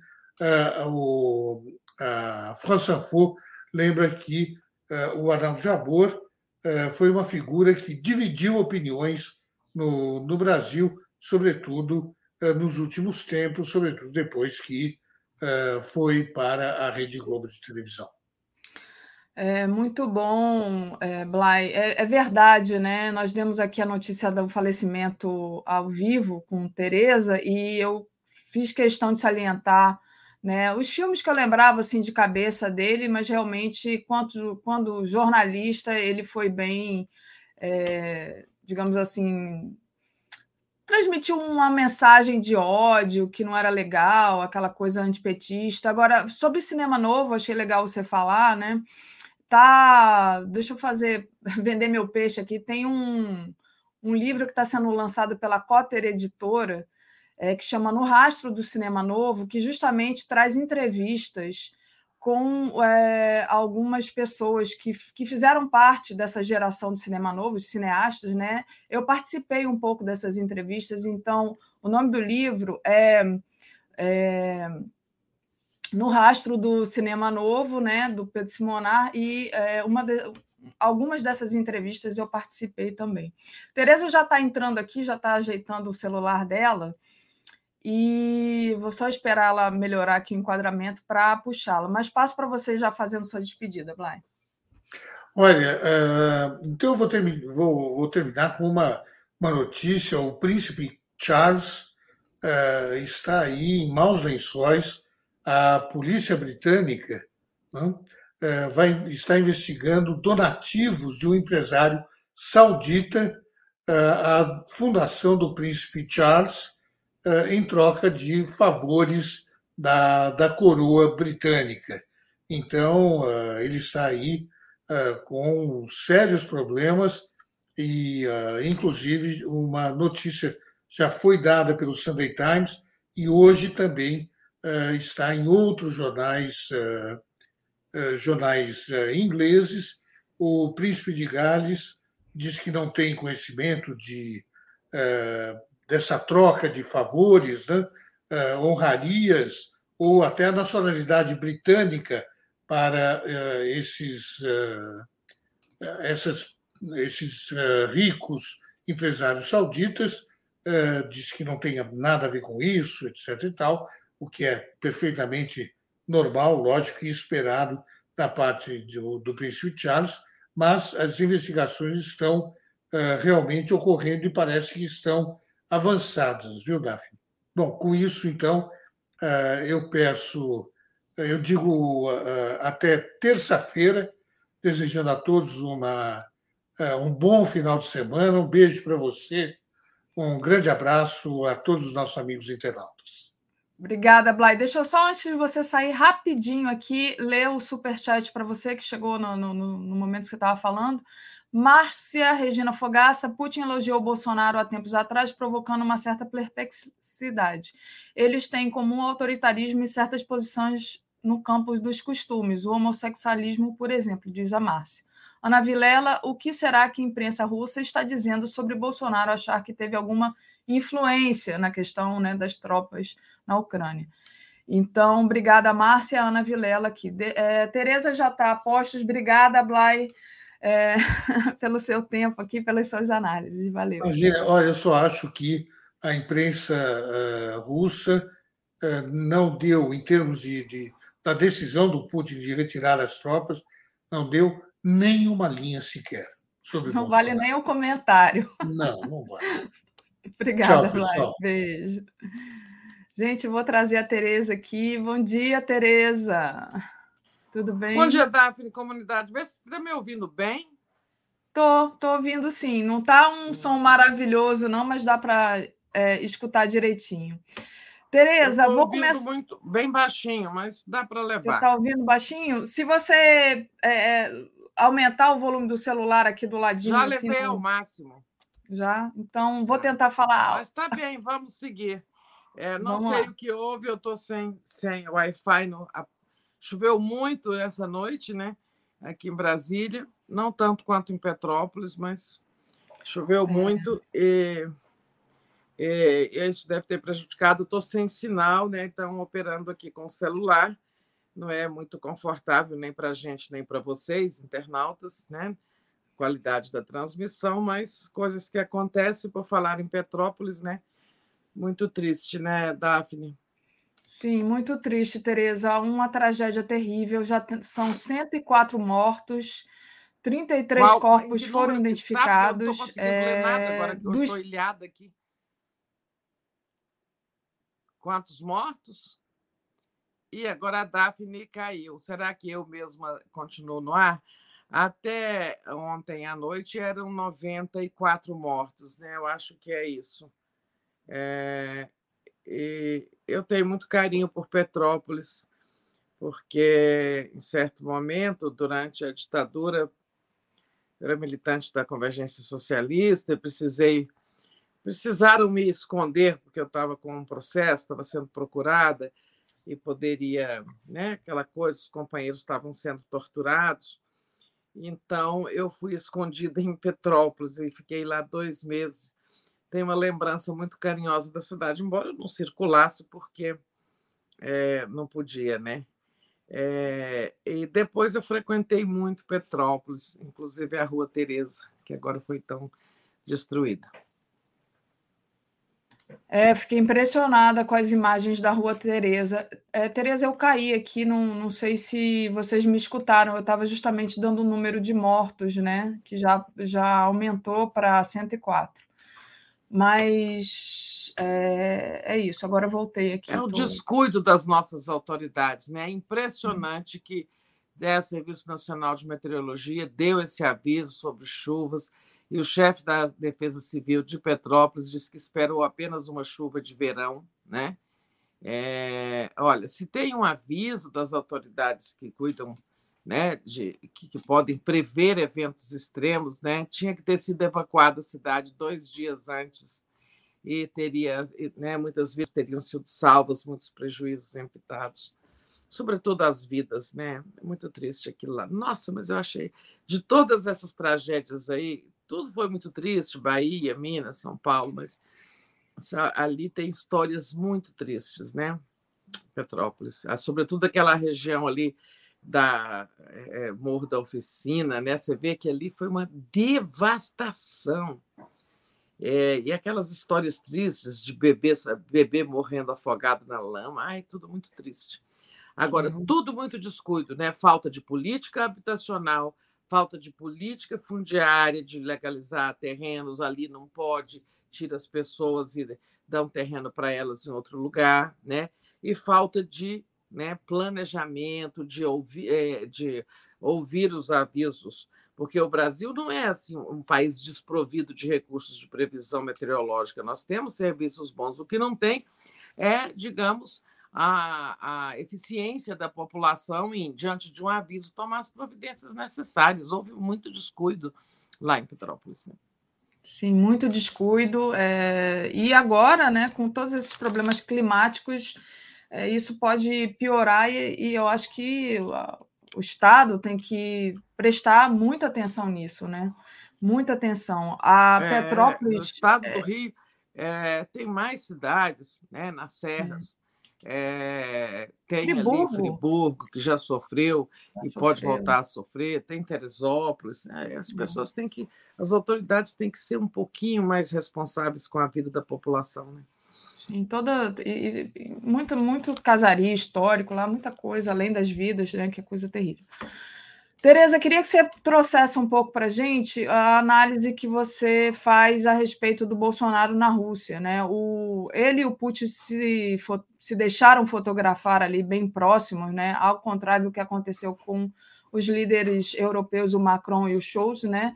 Também divulgaram um, um comunicado em conjunto, não falaram da Ucl- Ucrânia, né?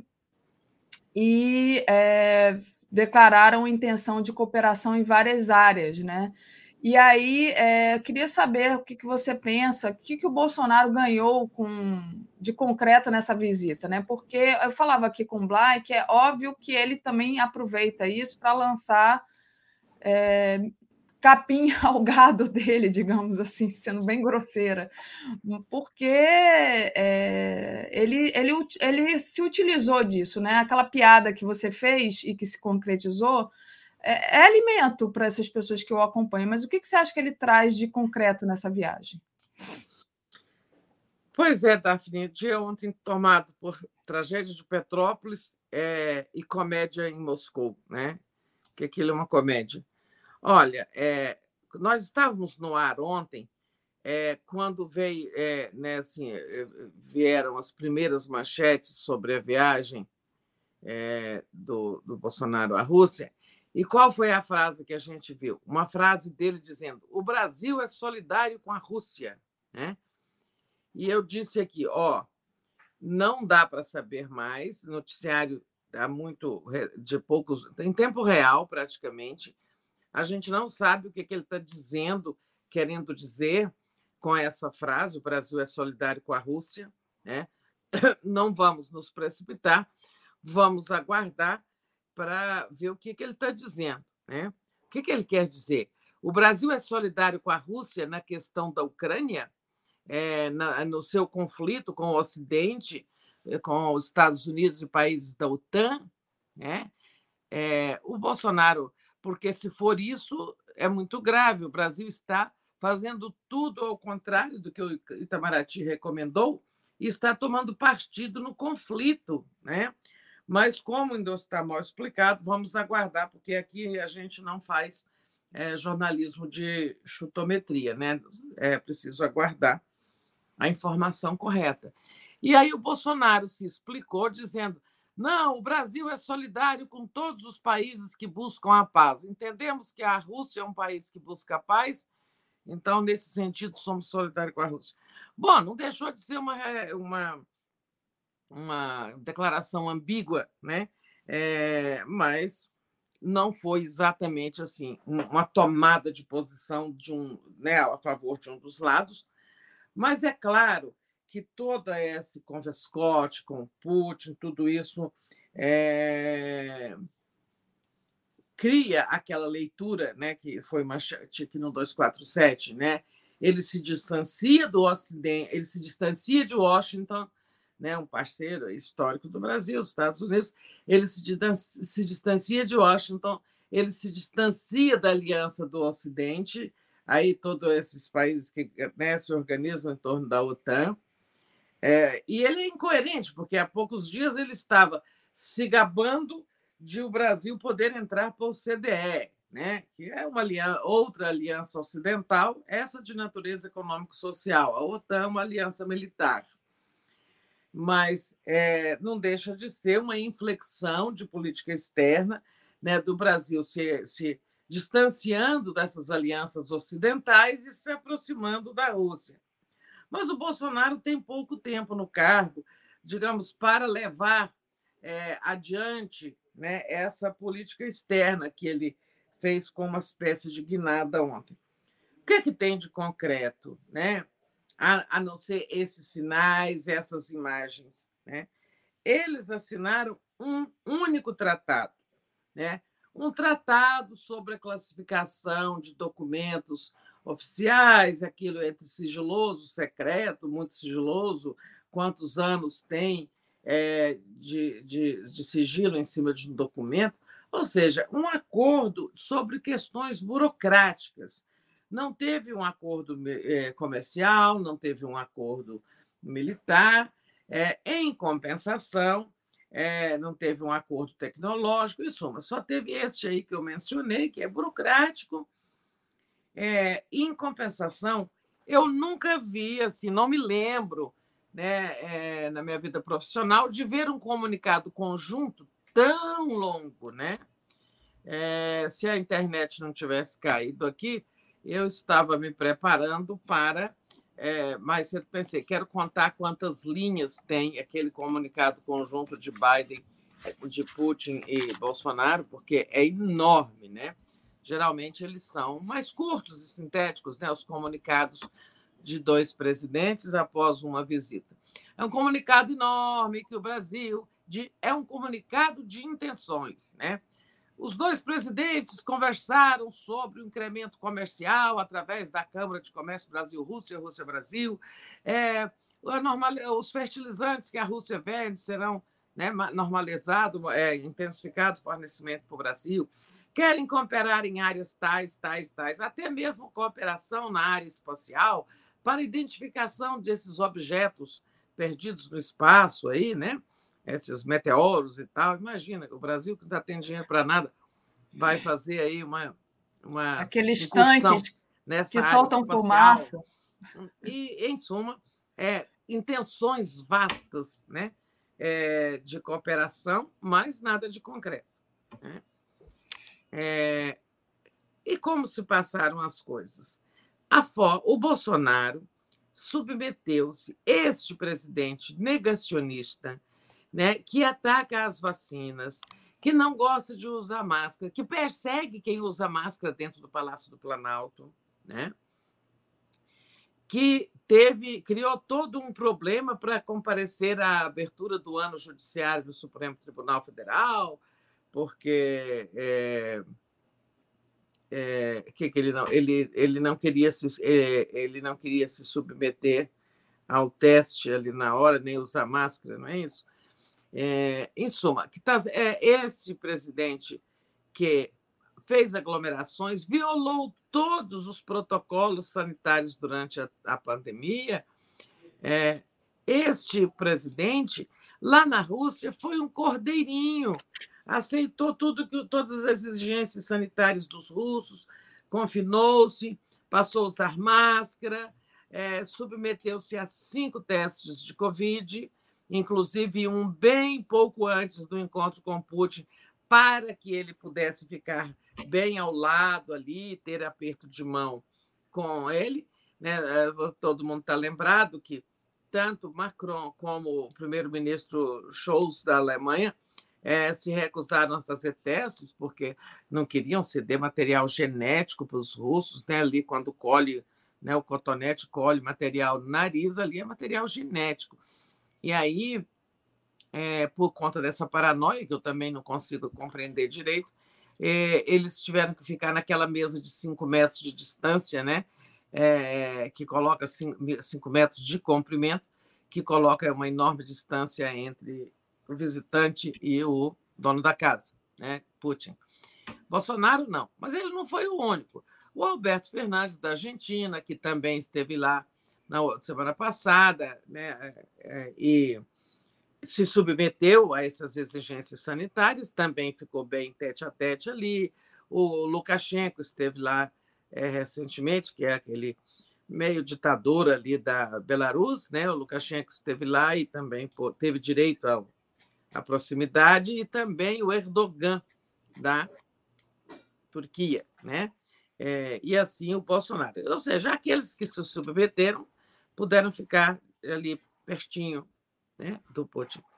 É, mas isso não agradou os aliados do Bolsonaro aqui no Brasil.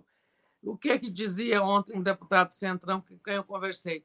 Olha, aqui ele fez tudo para se apresentar como um negacionista, e isso desgastou tanto, não só ele, como todos os que apoiam o governo, né? É, o, o Centrão vinha de uma gestão para que o Bolsonaro moderasse sua implicância com as vacinas, especialmente com a vacinação infantil, para evitar esses danos eleitorais para todo mundo da, área, da base governista. E lá na Rússia ele fica bonitinho, né, direitinho e tal. Então, assim, não agradou os aliados essa subserviência, quando aqui ele é tão é, João Valentão no seu negacionismo, né? Itamaraty também não gostou, porque, embora é, ele não tenha, quando ele disse ali que o Brasil é solidário com a Rússia, ele não tenha, digamos, tomado lado, tomado partido no conflito, mas ele não seguiu à risca as, as recomendações para que evitasse qualquer declaração que desse margem a interpretações de que ele tomava, de que o Brasil tomava partido. Então, internamente não agradou. Agora, agradou a sua base? Ah, agradou, né? A sua base de apoio, o, o, esses bolsões aí radicais de extrema-direita, ficaram felizes. Desde ontem a gente está comentando isso. Primeiro porque, antes de pousar na, em Moscou, né, houve o anúncio pelo ministro de Defesa da Rússia da retirada de uma parte das tropas que estão na, estavam na fronteira da Ucrânia. e imediatamente a gente brincou. Só falta dizerem que foi por causa do Bolsonaro. Não é que não deu outra, né? E começaram ontem a, a, a espalhar essa fake news, esse delírio, né, de que o Bolsonaro teria alguma coisa, né, a ver com isso. Alguns alimentaram, né, é, de propósito, como aquele Ricardo Salles, ex-ministro do Meio Ambiente, que está sendo investigado por conexão, apoio a desmatadores, né, ilegais, é, fez aquelas postagens, é, se, se umas fake news ali, umas montagens com C N N, com revista é, Newsweek, é, Time, né? É, aquela capa falsa dizendo Bolsonaro para Prêmio Nobel da Paz, evitou a Terceira Guerra Mundial. Ele disse, ah, não, eram uns memes. Bom, mas ele conseguiu o que ele desejava, que era em, é, emprenhar as mentes dos bolsonaristas ignorantes com essa ideia estúpida de que o Bolsonaro teve alguma coisa a ver com o recuo do Putin, né? E aí ontem o próprio Bolsonaro, falando aos seus, disse, olha, viemos e, coincidência ou não, né, houve a retirada de tropas e está havendo uma distensão, ou seja, eu contribuí para uma distensão nesse conflito, né, diplomático, por, por hora ele ainda é diplomático, não armado, entre os Estados Unidos e Rússia. Eles ganharam isso, esse discurso, ainda que isso seja uma danada de uma fake news, né? E ainda que isso seja um delírio, né, completo, alimentado pelo próprio Bolsonaro, mas é um delírio que energiza a extrema-direita, dá discurso para a extrema-direita. Ganharam isso. E ganharam o que mais? É, ganharam as fotografias, as imagens de Bolsonaro num grande país, né? É, ao lado de um ator global importante, coisa que ele, de que ele não dispunha, para se contrapor às imagens do Lula aí pelo mundo, né, recebendo honras até de chefe de Estado, como na França, ou é, aplausos de uma multidão, como recentemente em Buenos Aires, né? O Bolsonaro não tem legado diplomático algum, porque a maior parte do governo dele, o Itamaraty, foi chefiado por um negacionista, por Ernesto Araújo, né? Hoje tem lá um diplomata de carreira, o Carlos França, é... Mas, assim, é muito recente, não, nada foi construído. E como Lula tem legado, né, diplomático dos governos dele e agora de recentemente também, ele queria uma foto para dizer que ele é um ator global. Então, está lá com Putin, está lá depositando flores no túmulo do soldado soviético desconhecido. Porque aqueles, aqueles soldados, né, que combatem, combateram na Segunda Guerra, combateram o nazismo, ajudaram a libertar Berlim, contribuíram para a derrocada do eixo hitlerista, eram soldados comunistas, eram soldados do Exército Vermelho, criado por Trotsky, né?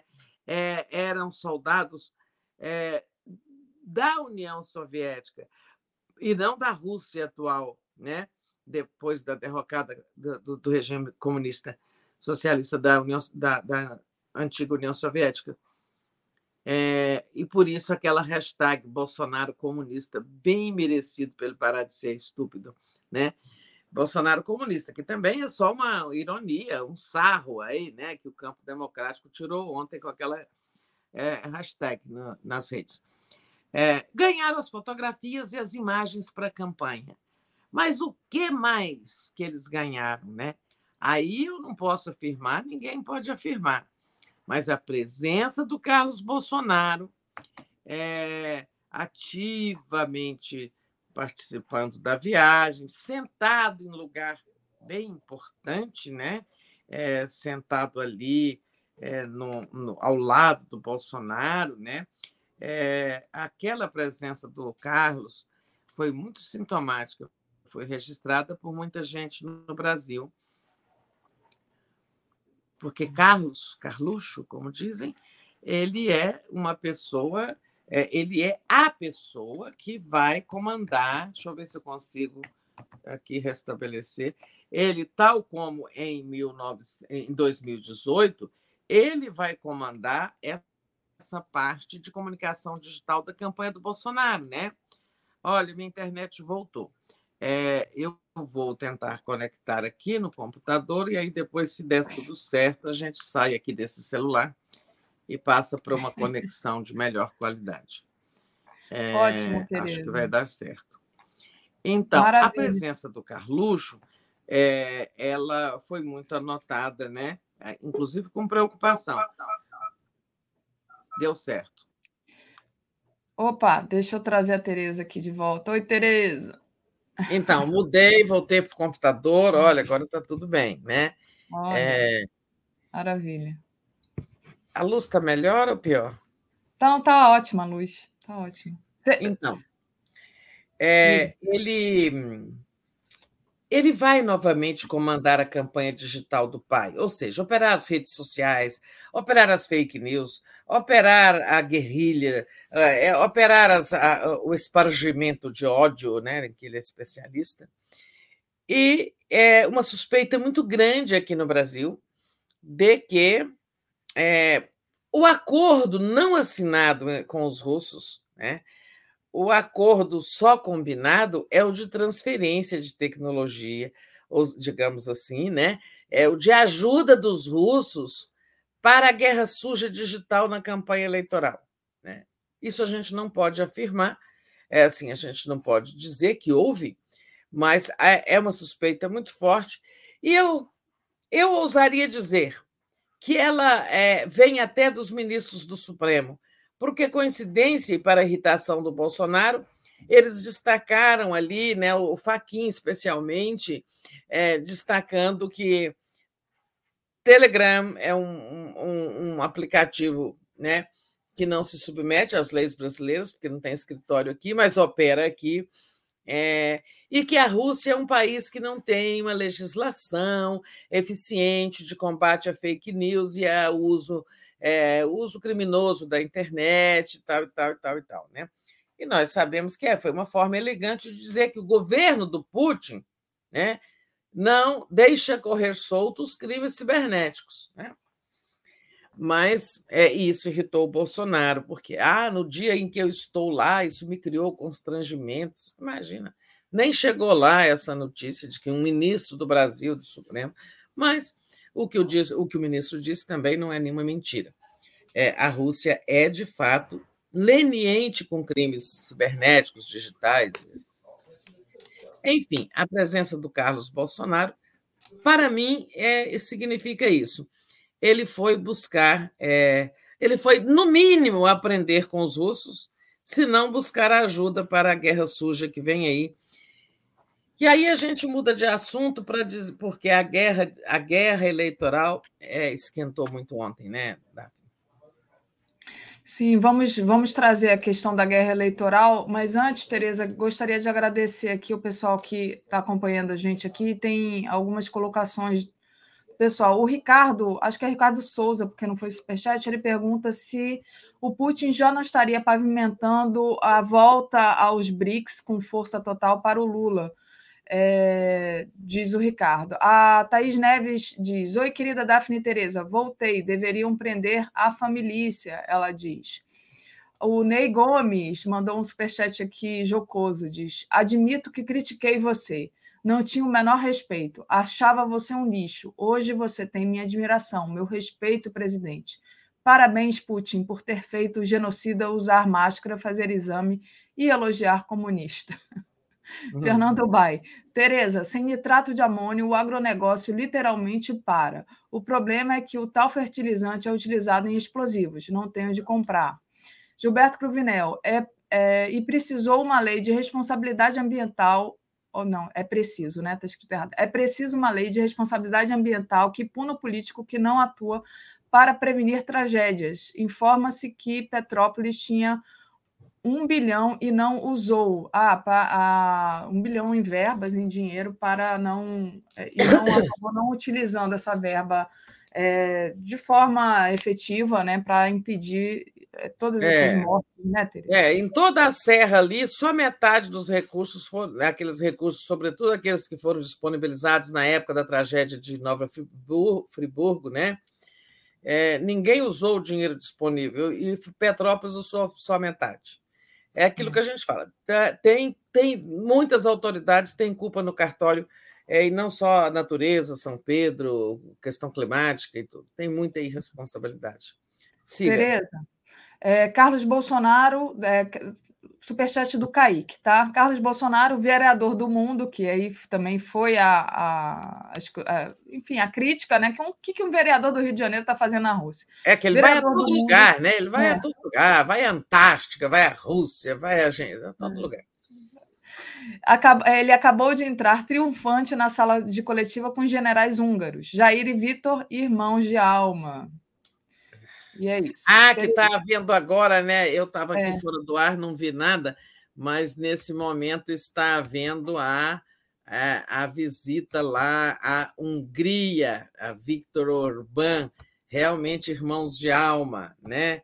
É, hum. Então, é, deixa eu ver se eu vejo alguma notícia sobre isso lá. É, não, não vi, não, não mas ele, é. ele nos traz uma notícia em tempo real. De que está havendo lá o encontro, né, lá em, em, em... Como é que chama a capital da Hungria? É, é peraí. Não, não, não sei, mas seja qual for, eles estão lá neste momento. Não, não, eu sei, só que agora me deu um branco. Eu também já soube, nesse momento não lembro. É, esse, mas eles estão lá, né? E aí essa é uma, esse é um encontro de muito mais identidade, né? Entre Orbán, que é um, um outro governante de extrema-direita, negacionista, muito, muito, muito é. par do Bolsonaro. Budapeste, par. né? Eles estão em Budapeste. Budapeste. É, olha só, é, Tereza, e aí, mas vamos, vamos avançar aqui, que a gente já está com pouco tempo, a questão eleitoral que você se referia, né? Ah, não, o... deixa eu comentar só um superchat. Tá. Aquele que falou, é, esqueci o nome, tá, gente? Me perdoa. É, o, o nosso companheiro internauta aí que disse o seguinte: Putin está pavimentando o caminho para Lula voltar com. Hã?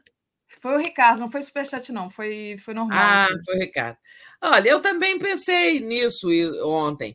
Olha, o Putin, é, ele está aí, ele sabe que o Bolsonaro é passageiro da história, né? Mas está assim, as relações com o Brasil, né? Ele deu.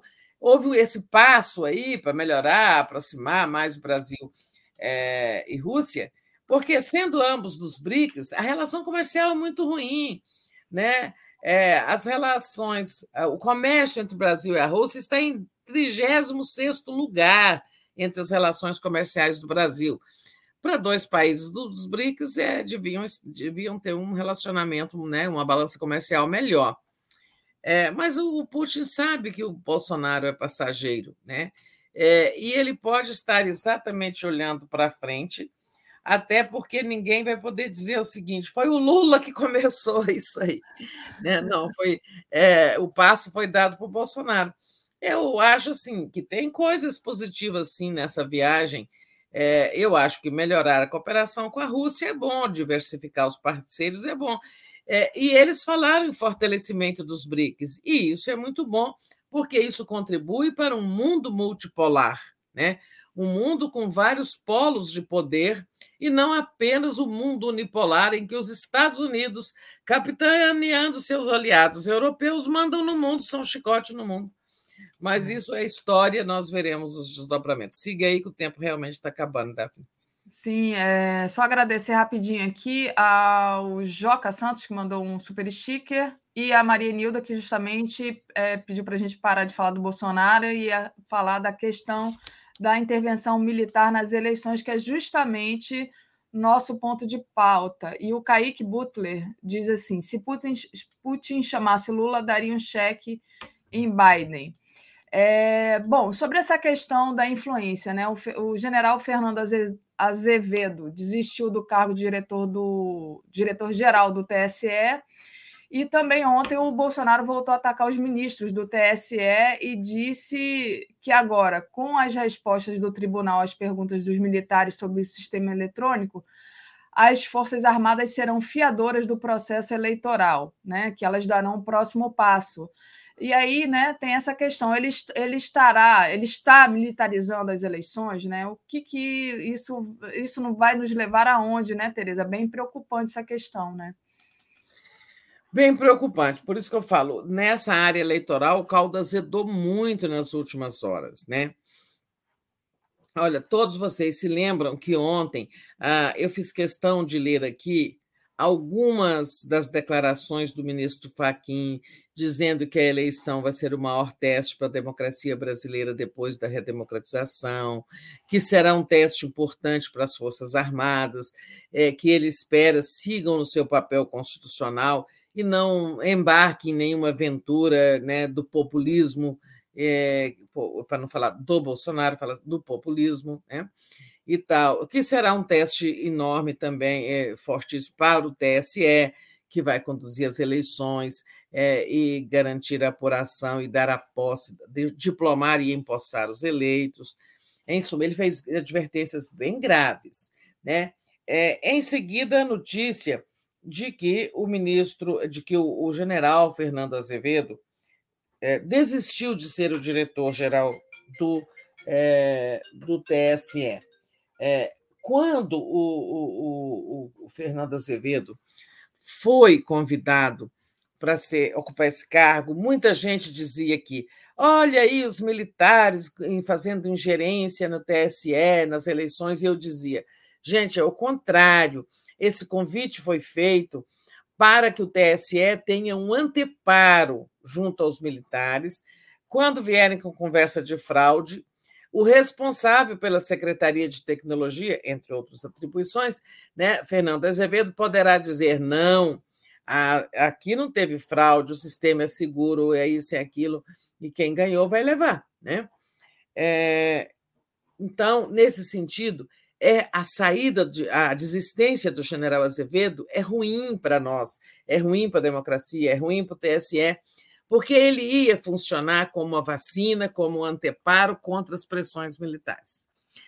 É, por que, que ele desistiu, né? É, parece que não estava satisfeito com esse, sabe, esse envolvimento crescente dos militares com a eleição produ- é, pro, promovido pelo Bolsonaro, né? Então, acho que ele não queria ficar ali no, sabe, é, é, como bucha de canhão numa disputa com a, a, a casa de origem dele, que é o Exército, né? Mas tem, foi, né, alegou questões pessoais, alegou questões familiares, e foi bem de repente, porque, embora ainda não tivesse tomado posse, que ele ia tomar posse junto com o ministro Fachin, como presidente, né, do tribunal. Aí o Fachin ia dar posse a ele. É, ele vinha participando da transição ali das equipes, a equipe do Barroso para a equipe do Fachin, estava tudo normal, de repente ele saiu. É, e então, isso não foi bom.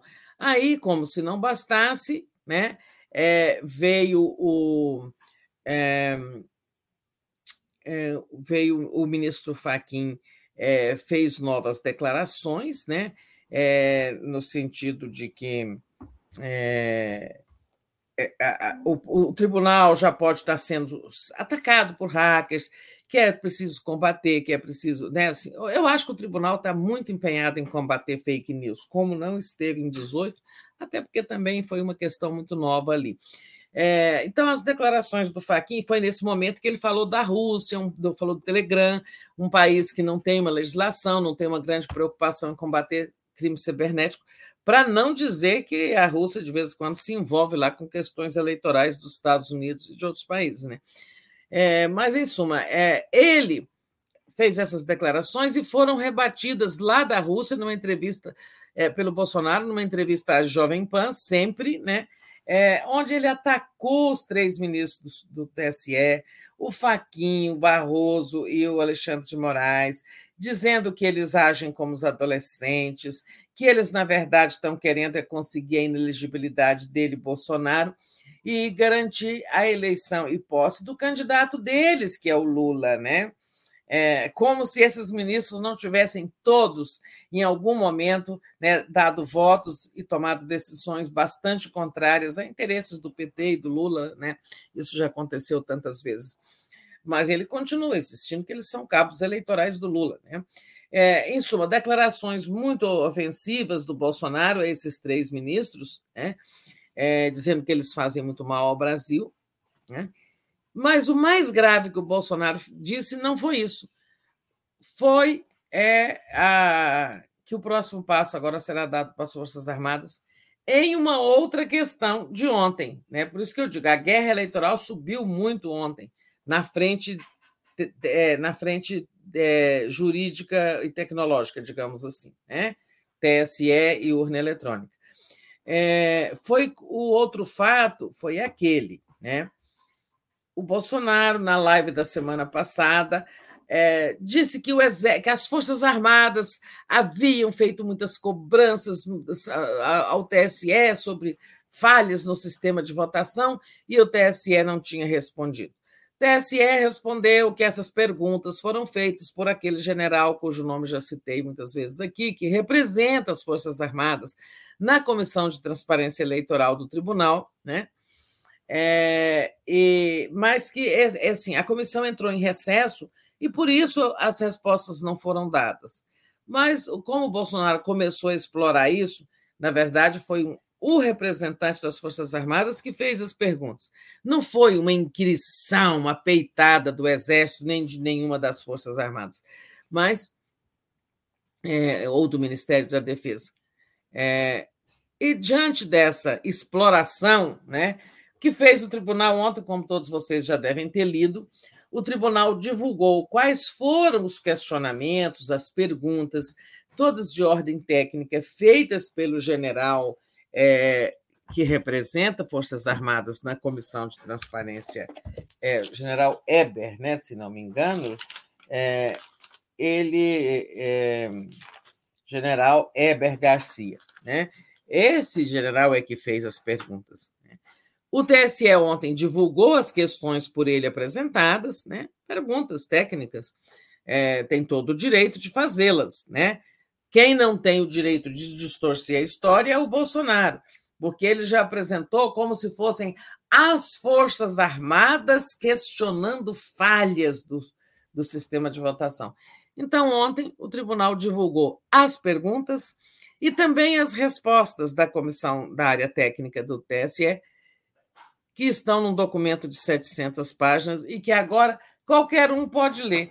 E, com isso, se tenta calar o Bolsonaro, ele parar de explorar esse assunto, porque ali não tem acusação das Forças Armadas, ali não tem omissão do T S E, está tudo em pratos limpos, né?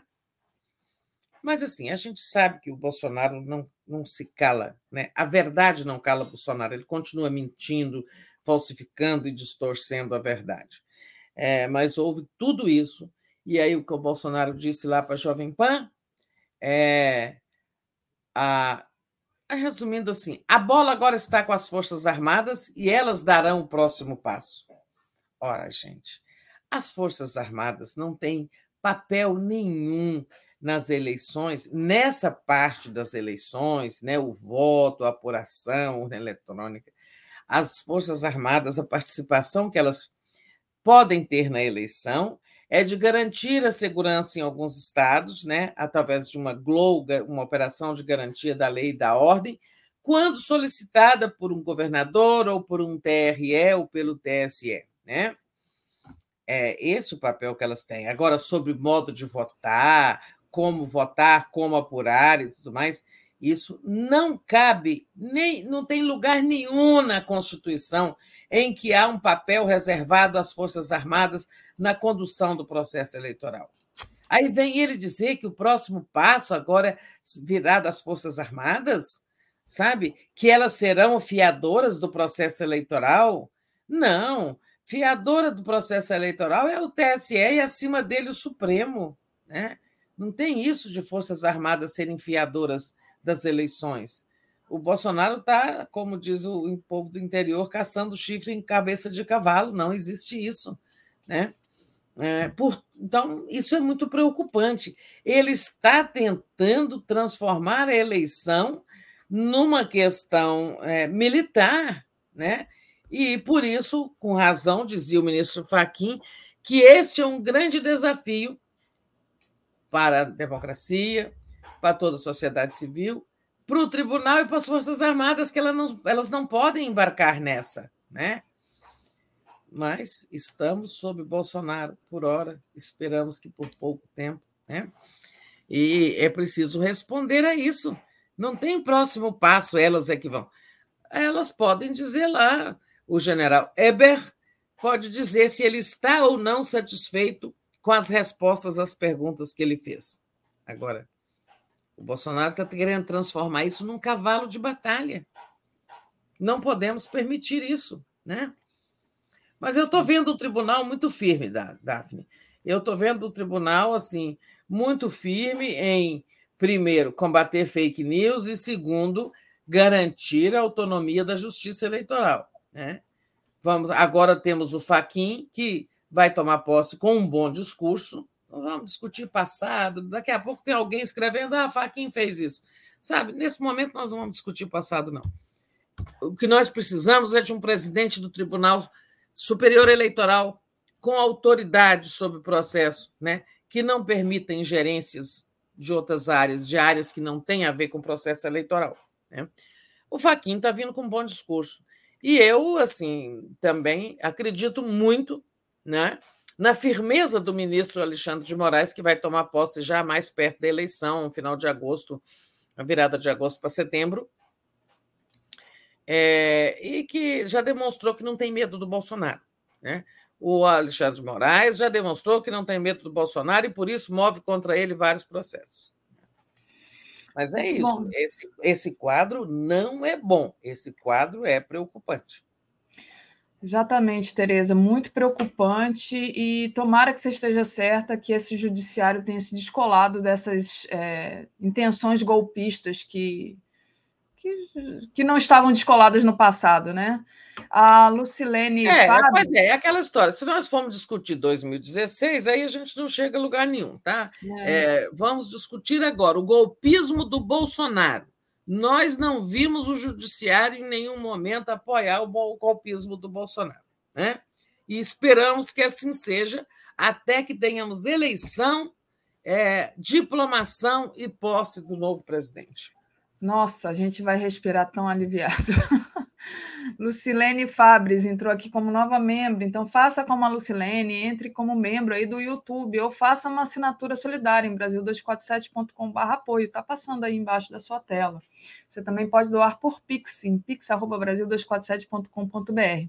Tereza, é, outra coisa assim que ontem não foi muito boa notícia, a pesquisa do Poder Data, né? Lula com quarenta por cento, ou seja, continuou, Bolsonaro com trinta e um por cento, diferença já foi maior, né? Então por isso que a notícia não é tão boa, é, agora essa diferença caiu para nove pontos, é, então antes era de quarenta e dois a vinte e oito, então o Bolsonaro subiu um pouquinho, o Lula está ali nos quarenta por cento, meio que se manteve, mas, na verdade, perdeu dois pontos, né? Mas é. como dois não, a gente não pode contar muito, né? E aí queria que você falasse para a gente o, que, que, o que, que explica essa recuperação do Bolsonaro, né? É. Mas no segundo turno, o Lula ganha de todos, cinquenta a trinta e cinco por cento na simulação com o Bolsonaro. Então, passo para você essa avaliação aí dessa pesquisa Poder Data. É, então, antes, quando era Bolsonaro vinte e oito e Lula quarenta e dois, né? É, nós tínhamos uma diferença de. É... A gente tinha uma diferença de nove pontos, né? Não, nós Não, temos. Agora é nove pontos. Agora, é, e antes era de é, doze, catorze pontos. Não é, é isso? Pois é, me perdi até a caneta aqui com esse negócio hoje de, de queda de internet. Né? É, é fazer essa conta aí, quarenta e dois menos vinte e oito, né? É... catorze. catorze, perfeito. Eu, nossa, não faço contas mentais, tenho uma dificuldade enorme. Então, de catorze caiu para nove, por quê? Porque o Bolsonaro ganhou um pouquinho, o Lula perdeu dois e tal. Então, tudo isso contou, a diferença hoje é, é só de nove. Tá? É, eu não estou assim, é, impressionada com essa pesquisa. Né? Primeiro, assim, as pesquisas Poder Data são é, telefônicas, né? O que já exige um desconto, né? Porque é, as pesquisas mais confiáveis são as presenciais, é, e de preferência... A... Não, não sei se tem preferência, tem as residenciais e as de ponto de fluxo, aquelas que são feitas naquele cruzamento onde passa muita gente e tal. É, assim, não estou colocando em dúvida a pesquisa do Poder Data, mas estou dizendo que é preciso aguardar novas pesquisas para saber se houve mesmo recuperação do Bolsonaro, queda de Lula, redução da diferença, né? Porque a gente acabou de comentar há poucos dias uma quest, né, é, em que o, o Lula tinha, é, por exemplo, é, três pontos a mais do que a soma de todos os seus adversários, né? É, então, ele estava até num cenário de vitória em primeiro turno. Já nessa aqui não tem cenário de vitória em primeiro turno, e você que está com a pesquisa aberta pode olhar ali. Então, o Lula tem quarenta e os seus adversários somados, se não me engano, é, tem, sabe, mais de cinquenta, né? É, então, é uma pesquisa que... quarenta e quatro. É. A vitória do, do segundo turno, no primeiro turno, aí está distante. Lá no início tem, eles falam, Lula tem tanto contra a soma dos seus adversários. Bem no início, eu li isso aí ontem, mas não estou podendo abrir. Então é o seguinte, não nos impressionemos com essa pesquisa, porque ela precisa ser cotejada com outras pesquisas, né, é, que possam vir a atestar, né, é, a, esse quadro. Porque eu não vejo onde possa ter tido algum desgaste para o Lula, não consigo enxergar, é, também onde poderia ter, ter havido algum ganho para o Bolsonaro, alguma recuperação. É... Marcelo Souza, lê aí, Daphne. O que, que ele está dizendo? É, o Marcelo, deixa eu então trazer aqui, o Marcelo diz assim, Tereza, se não fosse o Moro, Jair já estaria empatado? E tem também a pergunta do... É, peraí, que eu perdi aqui. Do Gilberto. Pesquisa por telefone não tem credibilidade. Não é uma pergunta, é uma afirmação. E é, é isso. Então, é. A, pesquisa, a pergunta, Marcela, se não fosse o Moro, o Jair já estava empatado. Porque ó, o Moro... Eu estou entrando aqui, ó, Poder Data. Então, a avaliação do Bolsonaro ficou estável. É, cinquenta e seis acham ele ruim ou péssimo. Então, não houve grande ganho, né? É, é, Lula, no primeiro turno, tem quarenta, Bolsonaro trinta e um, logo essa diferença só de nove. Lula ganha em todos os segundos turnos, mas é, eu queria ver quanto que o Moro tem, né? É... nove. Moro está com nove por essa pesquisa. Ah, Moro sumiu, tem, né? nove. É, então é verdade, seu raciocínio está certo, eu não tinha nem prestado atenção nisso. Se Moro não estivesse na disputa e se os votos do Moro fossem todos do Bolsonaro, o Bolsonaro teria quarenta contra o Lula. Mas, assim, é temerário afirmar que todos os caras, todas as pessoas que hoje dizem preferir o Moro fossem eleitores de Bolsonaro. Em geral, eles são bolsonaristas arrependidos. Então, não dá para afirmar isso, porque não, tá, não podemos saber se todo mundo que diz, é, declara a intenção de votar em Moro, na ausência de Moro, votaria em Bolsonaro. Eu acho que não, tá? E com isso nós esgotamos, né, Daphne? É, hoje, hoje a gente teve que entrar um pouquinho mais tarde, né? Mas uh, acho que a gente cobriu tudo.